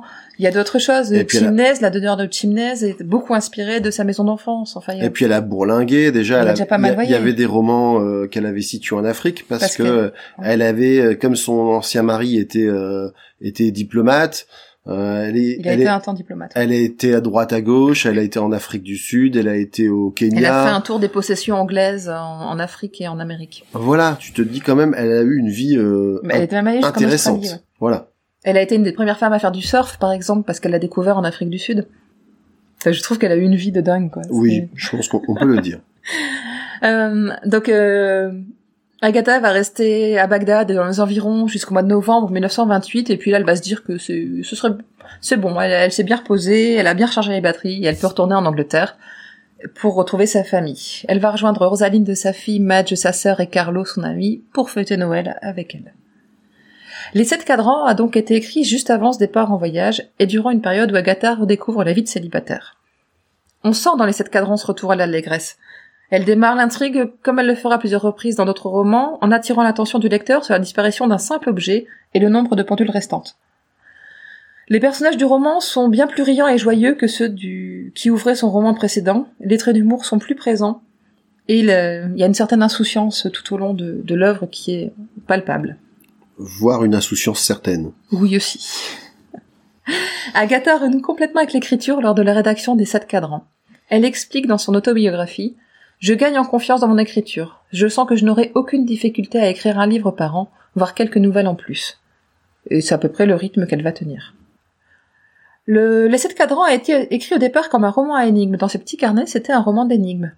Et en fait, elle va choisir d'en faire un, ils appellent ça un thriller dans le, dans le site anglais, mais pour moi c'est un, un roman d'aventure ou d'espionnage. Car elle trouve ce genre beaucoup plus facile à écrire, puisque ça nécessite pas une ça nécessite une construction beaucoup moins rigoureuse qu'un roman d'énigmes. Et elle fait en plus appel à des personnages déjà rencontrés dans le secret de Chimneys. Il y a Bundle, qu'on avait entreaperçu, elle n'avait pas un rôle très important dans Chimneys. Il y a Lord Caterham, il y a Bill Eversley, il y a Pongo aussi qui apparaissait dans le premier, il y a George Lomax et le superintendant Battle de Scotland Yard. Donc avec tout ça, elle arrive à nous faire un roman qui tient quand même pas mal la route et qui, je trouve, est prometteur pour la suite de ses œuvres. Enfin, je, je connais la suite de ses œuvres, donc je sais qu'elle s'en sort très bien, mais je trouve que c'est prometteur pour la suite. Voilà, j'ai fait le tour à peu près de ce que j'avais à dire. euh. Là, de toute façon, effectivement, je rejoins un peu ce que tu dis. On sent par rapport au, au roman précédent que il y a, y a une légèreté supplémentaire, quoi. Oui, c'est déjà c'est mieux écrit, les personnages sont plus enjoués. Et voilà, c'est sûr que quand t'es je, alors je suis pas écrivain, euh, je, je- pas- depuis que je fais plus de rédaction pour en français, mais en tout cas, euh, en tout cas, c'est sûr que quand t'es dans un état d'esprit déplorable comme elle devait l'être au moment de sa séparation, ça se ressent euh, dans le ton de tes écrits. Et à l'inverse, quand tu commences à aller mieux, quand tu commences à retrouver goût à la vie, etc. Ben, je pense qu'effectivement, ça, ton, ton style, ton style en est affecté forcément. Forcément, oui. Est-ce que toi, toi, Ma- Marine, je, je sais plus si as, tu nous en as parlé euh, en off ou dans ta présentation, mais tu, tu écris toi aussi un petit peu, en tout cas des, des scénarios, si j'ai bien compris. Mhm. Et du coup, est-ce que tu, est-ce que tu confirmes que du, ton humeur du moment euh, peut avoir un impact sur euh, sur ta manière d'écrire ou sur le contenu de tes écrits? Ah oui, évidemment. euh, ça, ça, bah, je, je pense que l'humeur va, va teinter absolument tout, toute production artistique, hein, que ce soit de l'écriture, de la peinture, euh, de la musique, un petit peu Mhm. près tout, ouais. Et, et, et- et est-ce que toi aussi, à la manière d'Agatha Christie, tu te sers un petit peu de de ce qui t'arrive dans la vie, tu te mets des petits trucs de côté comme ça pour réutiliser euh, à, à point nommé dans, dans, dans tes écrits Ben en fait, oui et non. Euh, je dirais plutôt non. J'essa- J'essaie vraiment de séparer les choses. Maintenant, en effet, j'ai des productions qui sont beaucoup plus personnelles et mais alors j'y vais à fond, tu vois. Je me dis ok, là je fais vraiment un truc un peu limite autobiographique ou très très inspiré de ma vie, mais sinon j'essaie vraiment de de, de séparer. Mais je pense que c'est difficile de, de complètement séparer aussi. Donc on est tous euh, fort euh, fort inspirés par nos vies, ça c'est sûr. Alors, moi, mon prochain texte s'intitule Au hasard, range tes chaussettes, bordel. Alors, c'est pas c'est pas, Ah non. Range ta chambre, bordel. ouais, mais ça peut être, ça peut être, ça peut être ton, ton compagnon ou ton mari, ça peut être, ça peut être ton enfant, ça peut être n'importe qui, hein, ça peut être tes, tes, tes parents qui sont en pleine visite et puis qui te rendent fou avec leurs habitudes. voilà. Vrai. On trouve l'inspiration où on peut. on va maintenant parler des adaptations. Euh, donc on a trouvé qu'une seule adaptation de ce roman. Il s'agit d'un téléfilm de la London Weekend Television, diffusé en 1981. Une adaptation de Et pourquoi pas Evans avait connu un certain succès et l'équipe du film a donc décidé de porter à l'écran les sept cadrans, qui se voulait une adaptation fidèle du roman. Le résultat est un film de 140 minutes qui a été diffusé le 8 mars 1981. Nous avons vu cette adaptation en VO. En plus, on n'avait pas les sous-titres, donc on, se, on se débrouillait. Est-ce que tu, est-ce que toi, tu, tu as eu l'occasion de la, de la visionner ou Non, pas? j'ai pas eu l'occasion. Je suis désolée. C'est pas Mais grave. pas. Ça n'avait pas l'air fou, mais je sais pas ce que vous en avez pensé, mais ça avait l'air un petit peu kitsch. Alors, bah forcément, c'est daté euh, parce que ça, c'est ça, ça a 40 ans. Hein. voilà, ça a 40 ans. euh, c'est désagréable de penser que 1981, c'est ça a 40 ans. Oui, je suis née en 1981. Ah, le coup au cœur. Waouh, Donc oui, effectivement. Ah, C'est ça. Donc il y a, il y a ça et en plus le fait que ça décrive une époque qui est encore plus ancienne. Par contre, euh, la, la très grande qualité de ce téléfilm, c'est que contrairement à d'autres adaptations qu'on a pu voir, c'est que c'est très très fidèle. Il y a quelques détails qui changent, il y a des omissions, il y a des quelques raccourcis, Ouais, mais mais globalement, Ouais. euh, c'est ultra fidèle, quoi. Je c'est- pense que il y a ju- certaines scènes, c'est du copier-coller. jusque dans les dialogues, je pense. Ouais, ouais, ouais. C'est vraiment. Euh... Enfin, tu, tu peux prendre le bouquin et suivre en même temps ce qui se passe. C'est pas. Mm, mm. Et- T'auras pas de problème, pas de. Et on parlait d'allégresse, et, et je trouve que dans le dans l'adaptation, on le ressent encore plus que dans le roman, parce que le début du le début du roman, on voit effectivement cette jeunesse anglaise euh, qui, qui fait la fête, qui s'ennuie manifestement, et puis qui va chercher des réveils, et qui, et qui ils sont tout contents, ils sont tout contents d'eux, et de puis leur ils blague, déconnent. ouais. Et, et voilà, il y a une espèce effectivement de légèreté. Alors du coup, ça souffre forcément des mêmes défauts euh, que le roman, puisque c'est c'est très fidèle. Mais euh, et puis c'est un peu long, malgré tout. heures. euh, 2h20, c'est. voilà, c'était peut-être un peu. C'était pas forcément nécessaire de faire aussi long. Mais oui, parce que Maintenant, ça reste- c'est pas une histoire non plus qui nécessite autant de temps. Ça, c'est c'est particulier. C'est assez simple en fait finalement et assez court. Ouais, mais c'est tellement fidèle qu'ils ont repris, ils ont repris vraiment chapitre par chapitre. Ouais. Et Il n'y même, a, pas- et même il y a pas d'élision dans l'histoire, donc c'est. euh, si ils, ils- Ouais. ils enlèvent la tante Marcia, Ah oui, le- la, la visite des, à la petits- des petits trucs comme ça, mais qui n'apportaient vraiment rien. euh, Parce que même le, le fait que Lady Coot euh, raconte qu'elle regrette le, mo- le moment où son mari était un jeune commercial ou je sais pas quoi, ou dans leur petite maison qu'elle avait décorée, où ils étaient parfaitement heureux, et elle regrette ce moment-là parce que Mm. maintenant son mari en veut toujours plus. Même ça, on le retrouve dans le téléfilm. Mais ça, ce personnage, c'est vrai qu'on on en a pas parlé, mais moi, ce- cette Lady Coot, au début, je la trouvais assez insupportable. D'ailleurs, euh, j'en ai, Ouais. je, je l'ai décrit comme une droupie, donc forcément, c'est pas forcément très gentil. Mais je trouve qu'au fil du roman, euh, Elle devient plus attachante. ouais, puis tu vois, il lui apporte un petit truc euh, en disant oui, mais effectivement, elle est, euh, bah déjà, elle, elle est, elle est triste, mais parce qu'elle a perdu un peu la, elle vit plus avec l'homme dont elle est tombée amoureuse. Elle, elle aurait, elle aurait préféré quelque part que lui connaisse moins de succès, mais qui reste tel qu'elle l'avait connu, euh, avec euh, ses qualités. Mais à côté de ça, du coup, elle accepte ce qu'il est devenu et euh, même si elle se laisse un peu marcher de- sur les pieds euh, par ses domestiques, quand lui veut quelque chose et qu'elle elle a pas décidé de faire comme tu vois, elle arrive quand même à, ses fin. fins. De la même manière, quand il lui fait des, des réflexions pour dire Fr- franchement t'es nul au bridge et tu seras jamais forte au bridge, elle lui dit ouais ok mais tu me dois quand même encore 100 balles. Ouais, c'est ça. Et, et j'ai trouvé, j'ai trouvé ça plutôt rigolo que elle ait des espèces de petites revanches comme ça, euh, ça, ça ne, comment dire, ça n'apporte rien à l'histoire en tant que telle, mais ça apporte un peu de profondeur à son personnage qui autrement aurait été assez insupportable, je pense. Mhm. Et on retrouve cet aspect-là également dans le dans l'adaptation en fait. C'est vraiment pour te dire à quel point c'est fidèle. Que- À ce propos d'ailleurs, Marine, toi, quel, quel est le personnage que tu avais préféré dans l'histoire? Bah, c'est vraiment le personnage principal. Hein, euh, Bundle Bundle, ouais, je la trouve vraiment super attachante. Au début, je m'attachais un petit peu aussi à Lorraine. Encore une fois, tu vois, les personnages Ouais. féminins, etc. Je me trouvais qu'elle avait l'air d'avoir un chouette caractère. Mais, mais, mais, mais... Euh, encore une fois, je sais pas où le spoil peut, peut s'arrêter ou pas, puisqu'on est dans une autre euh, rubrique, Mm, mm, mais mm, euh, on va rien dire. Mais enfin, peut-être que parfois, ça, elle, elle- elle peut décevoir un peu. Euh, mais justement, j'ai bien aimé, tu vois, ce, ce côté-là, que, que de m'attacher à quelqu'un et finalement de me rendre compte que je, je, je suis passée à côté de certains éléments, etc. Mais voilà, personnage de Bundle est très chouette. Alors moi personnellement, je, dans ces cas-là, je le vis un peu comme une trahison. Ah oui, je quand, quand, quand, quand je le vis, quand tu vois, quand je me suis attaché à un personnage et qu'on et qu'on me dit ah bah non, ce personnage-là, c'est ce que tu pensais de lui, c'est exactement l'inverse. Moi, tu vois, je dis ah non, euh, tu T'es t'as- sûr? tu m'as trimballé pendant 150 pages pour me faire apprécier un personnage et tu m'as dit haha, eh ben en fait non, c'est pas ce que tu crois, c'est pas cool. Tu je me sens un petit peu euh, un petit peu lésé. Mais je comprends, je comprends. Tu te sens un peu, oui, oui, trahi. euh, on s'est moqué de toi, mais c'est le but des romans policiers aussi. Hein, c'est souvent comme ça. C'est ça. C'est ça. Bah oui. Après, d'ailleurs, c'est ce qu'on, c'est ce qu'on se dit souvent euh, dans ce podcast, c'est que tous ceux qui, tous ceux qui aiment un petit peu lire des romans policiers retrouvent un peu sous, du- sous des formes différentes, mais les ressorts qui sont déjà utilisés et très bien exploités par Agatha Christie. Tu vois que la, la, la, la- la narration a changé, mais les techniques et les petits twists comme ça, c'est euh, c'est un peu intemporel, quoi, tu vois. Oui, complètement.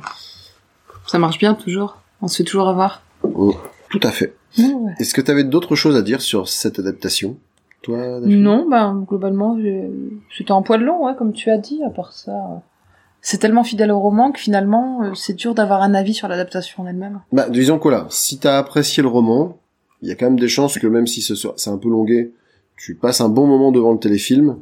Et inversement, si tu l'as pas trop, pas trop kiffé, euh, peut-être que ça va être vraiment pénible. C'est ça, exactement. Rien de mieux à dire.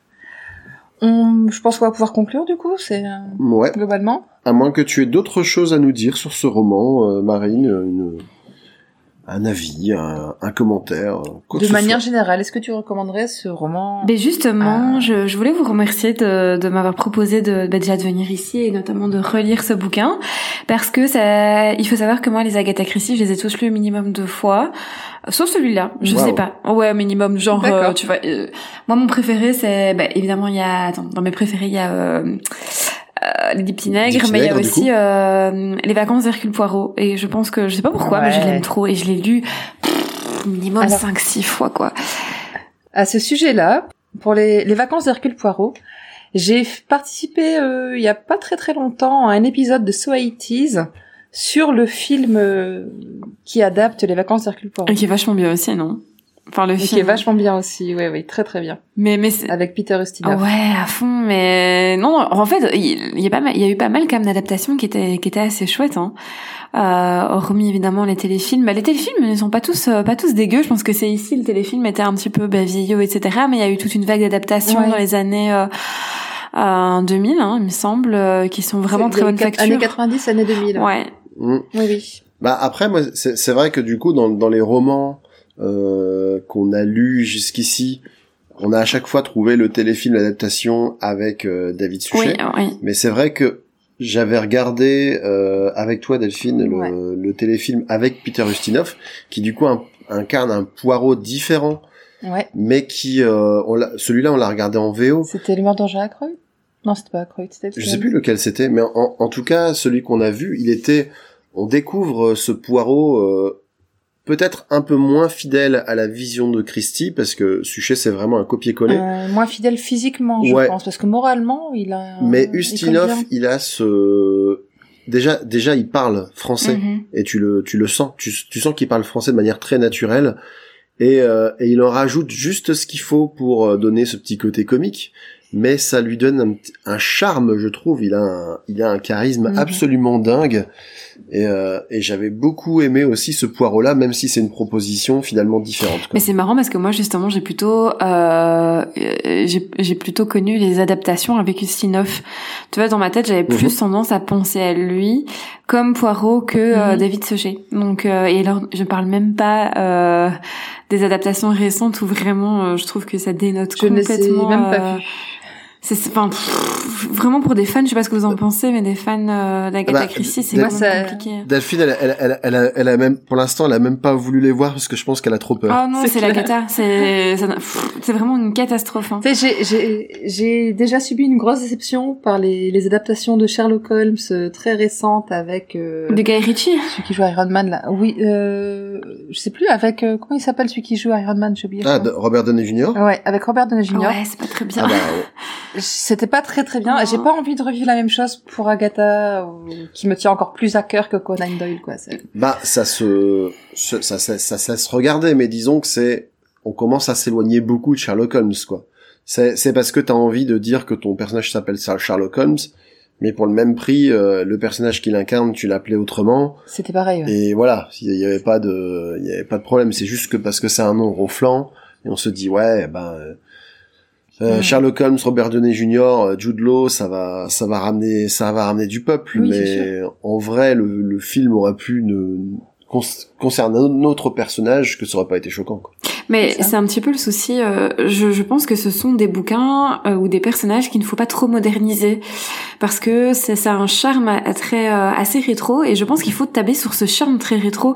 Ce que notamment Mm. la série, par exemple la série Sherlock, euh, qui est ma série préférée, a super bien compris. C'est même si ça pose Oui. pose euh, Sherlock Holmes dans l'époque actuelle, mais ça a un côté très désuet, très ancien, avec un personnage assez froid, etc. Donc ils ont compris en fait ce qu'il fallait faire là où les adaptations modernes, modernes pardon, n'ont pas compris, et c'est exactement ce qui se passe avec les adaptations modernes d'Agatha Christie. ont- Hein. Mais c'est ça. Ils ont gardé l'essence du personnage en fait. Mhm. Ils n'ont pas cherché à le rendre. euh, Ils l'ont transposé dans une époque moderne, mais en gardant ses caractéristiques euh, victoriennes. Tout à ouais, fait. euh, Après, après, il y a aussi un truc qu'il faut pas négliger. C'est Sherlock, elle a, a quand même un avantage capital, c'est Benedict Cumberbatch. Ah oui. Ouais, Qui- ouais, aussi. Physiquement, physiquement, tu te dis oui, ça pourrait être Sherlock Holmes. Oui, bah c'est Ouais. comme Da- David Suchette euh, pour euh, Poirot et, quoi. et, et, et ouais, et puis ce qui dégage, euh, la manière qu'il a d'interpréter, oui j'y crois, et du coup effectivement, euh, lui tu peux le mettre dans n'importe quelle époque. Si tu me dis c'est Sherlock Holmes, je vais dire oui ok, c'est, je, je te crois, c'est Sherlock Holmes, parce qu'il est capable vraiment de l'incarner quoi. Voilà. Et puis aussi euh, Freeman à côté pour faire Watson. La dynamique entre les deux, elle marche quand même très très bien. Donc euh, Mais oui, mais t'as c'est- t'as un pers- t'as un gars hyper charismatique et quelqu'un plus effacé derrière quoi. C'est ça. Ouais, et, et alors que pour le coup, lui, Freeman ressemble pas du tout à Watson tel que tu, tu l'imagines Mm, euh, Ouais, c'est habituellement. vrai, tu l'imagines un peu euh, bien portant, euh, un peu en mode Voilà. vieux, tout. pou, pou, pou, Un petit, exactement, ouais, un avec petit son- peu, un petit Avec peu son chapeau melon, les cheveux un peu frisés, la grosse moustache. euh. Voilà, un petit peu pépère. Là, là, là, c'est juste un gars euh, lambda quoi. Mhm. C'est ça. Mais ça marche parce que du coup, il y a quand même une alchimie entre les deux qui fait que. Ouais. Et mais là, on est parti sur Sherlock Oui, c'est vrai. très grosse digression. Grosse digression. Mais donc je voulais encore vous remercier de Oui. m'avoir permis de relire euh, l'essai de cadran qui reste quand même vraiment, je pense, dans peut-être pas dans mon top 10, mais euh, mais, mais dans, dans dans ceux que j'apprécie vraiment bien et dont je- j'avais quand même un souvenir très positif. Donc c'est c'est chouette d'avoir pu me replonger dedans. Bah écoute, Bah, euh, on, on- on te recevra à nouveau avec plaisir euh, si, C'est bien, c'est si que- tu le Bah, Bah, faites les vacances d'Hercule. C'est prévu, mais c'est pas pour tout de suite. C'est les années 40. Ah donc oui. on a encore, Ouais, euh, 10 on a ans encore, de- euh, bah, c'est bien. t'as- On a encore une dizaine de romans, donc ce sera pour l'année prochaine. T'auras une petite année pour euh, pour te le pour te le Il n'y relire. a pas de problème. mais je le connais par cœur celui-là. Je l'ai lu, euh, je l'ai lu six fois, ça va. Euh, ce, ce ça. sera juste pour te rafraîchir la mémoire. dans ce cas. Exactement. Donc bah nous aussi on te remercie en, en tout cas d'avoir oui. euh, euh, accepté notre invitation. C'est vrai qu'on on avait déjà échangé sur un, un sujet tout à fait euh, différent toi et moi parce qu'on s'était croisés dans un épisode de Qu'est-ce qui devient? D'ailleurs je je salue euh, toute l'équipe de, de Qu'est-ce qui euh, qui était sur Marvel je crois. Donc euh, donc on peut difficilement faire euh, plus éloigné quand même. Et puis voilà donc moi je pour raconter un petit peu ma vie aux, aux auditeurs. Donc moi je te suivais, je te suivais sur euh, Twitter et puis à un moment je sais plus pourquoi, je, je t'ai vu tweeter sur euh, Agatha Christie, je dis eh Mais attends, Et là, là, il y a un truc à faire, là. C'est ça. voilà. J'ai sauté sur l'occasion et puis bah voilà, tu tu, tu nous as fait le plaisir d'accepter euh, presque immédiatement. Donc euh, bah voilà, ça s'est ça s'est bien goupillé et euh, et on a été ravis de te recevoir. Complètement. C'était bien un bon épisode encore. Je suis. Très chouette. Ah vas-y, très tu bien tu t'auto-congratules. toi. Mais non, c'était un bon épisode parce qu'on a une bonne invitée justement. Je m'auto-congratule pas. Congrata. Je, je, je, je- On voilà. était bon, J'essaye de rester modeste. on était bon quand même, on était bon. Mais je trouve que vous êtes un, très bon duo, donc moi je, je voulais pas trop non plus interagir Merci. dans ce duo. Je trouve qu'il était très très, euh, qu'il avait une très bonne euh, énergie, donc mais c'était chouette. Ah mais mais il faut euh, Il faut franchement pas hésiter à nous couper parce pas. qu'on est dans, parfois dans notre. Oui, des fois on a un peu, on est un peu en mode euh, sketch. Hein, les gens qui nous disent qu'on devrait, on devrait faire, on devrait faire du, on devrait faire du stand-up Ah, parce que bah, forcément, on a, on a un peu nos automatismes hein, Bah, donc, c'est euh, c'est pour raconter, un un- moment qu'on est pour ensemble. raconter Quoi. encore notre vie. Mais ça fait 13 ans qu'on est, qu'on est ensemble quand même, donc euh, on se connaît un petit peu quand même. Voilà. Donc voilà. Euh, tu peux, euh, est-ce que tu peux rappeler où nos auditeurs peuvent te retrouver, Marine? Eh ben, pour le moment, je pense que le plus simple, justement, c'est de me retrouver sur cette fameuse page euh, Twitter. Euh, parce que je suis un peu en transit euh, en ce moment et donc il y a pas mal de choses qui vont arriver mais voilà c'est encore un petit peu euh, éphémère. Mais donc retrouvez-moi là-dessus. Je, je, je je fais plein de bêtises je raconte pas mal ma vie mais je, je parle beaucoup cinéma principalement. Donc n'hésitez pas. Ça me ferait vraiment plaisir. On mettra le lien en description de l'épisode. Alors, alors, pour être tout à fait franc avec toi, euh, on a regardé un petit peu ton tes, tes stats. Euh, c'est plutôt toi qui va nous amener des gens éventuellement que l'inverse, hein, parce que ton compte, ton compte est genre il y, a- y a dix fois plus de followers que nous. Mais je t'avoue Donc, que c'est euh, un peu fou. ouais. J'ai même genre Philippe Rouillet, tu vois, c'est genre le dieu des critiques cinéma qui me suit et tout, qui me retweet. C'est un truc incroyable. Ah voilà, donc euh, Bah, voilà. mais t'es, t'es, t'es peut-être, je, je j'ai jamais, vu- j'ai pas, je prête pas particulièrement attention à ça, mais t'es peut-être la, la personne qu'on a reçue avec le plus de, je pense, avec le plus de visibilité, on va dire. Euh, bah, si je peux Donc, donner euh, euh, donc voilà. de la visibilité à un projet aussi chouette que le vôtre, euh, je pense que c'est tout bénef. Eh ben, ben, merci beaucoup. C'est fort gentil à toi. Exactement. Agatha Christie est un podcast du label Podcut. Vous pourrez nous retrouver ainsi que les nombreux autres podcasts du label sur le site podcast, podcut.studio et sur le serveur Discord Podcut. Vous pouvez également nous soutenir en donnant au Patreon de Podcut. Non, Au Et la- Patreon de podcast, l'adresse. On va faire la phrase comme ça. Je couperai. Agatha Christie est aussi présent sur les réseaux sociaux. Sur Twitter, at Agatha Christie. Sur. Insta, Instagram, at Agatha Christie également. Et sur Facebook, où il suffit de chercher la page Agatha Christie. Et n'oubliez pas de participer à notre concours mensuel. Nous vous remercions de votre attention et vous donnons rendez-vous mercredi 30 novembre pour le prochain épisode qui sera consacré au roman Le crime est notre affaire. Et cette fois-ci, je suis sûre que c'est bien le roman dont on parlera la prochaine fois. Voilà, merci à tous. Merci beaucoup. Merci de votre attention et à bientôt. Ah oui, ces petites cellules grises ont fait du bon travail aujourd'hui.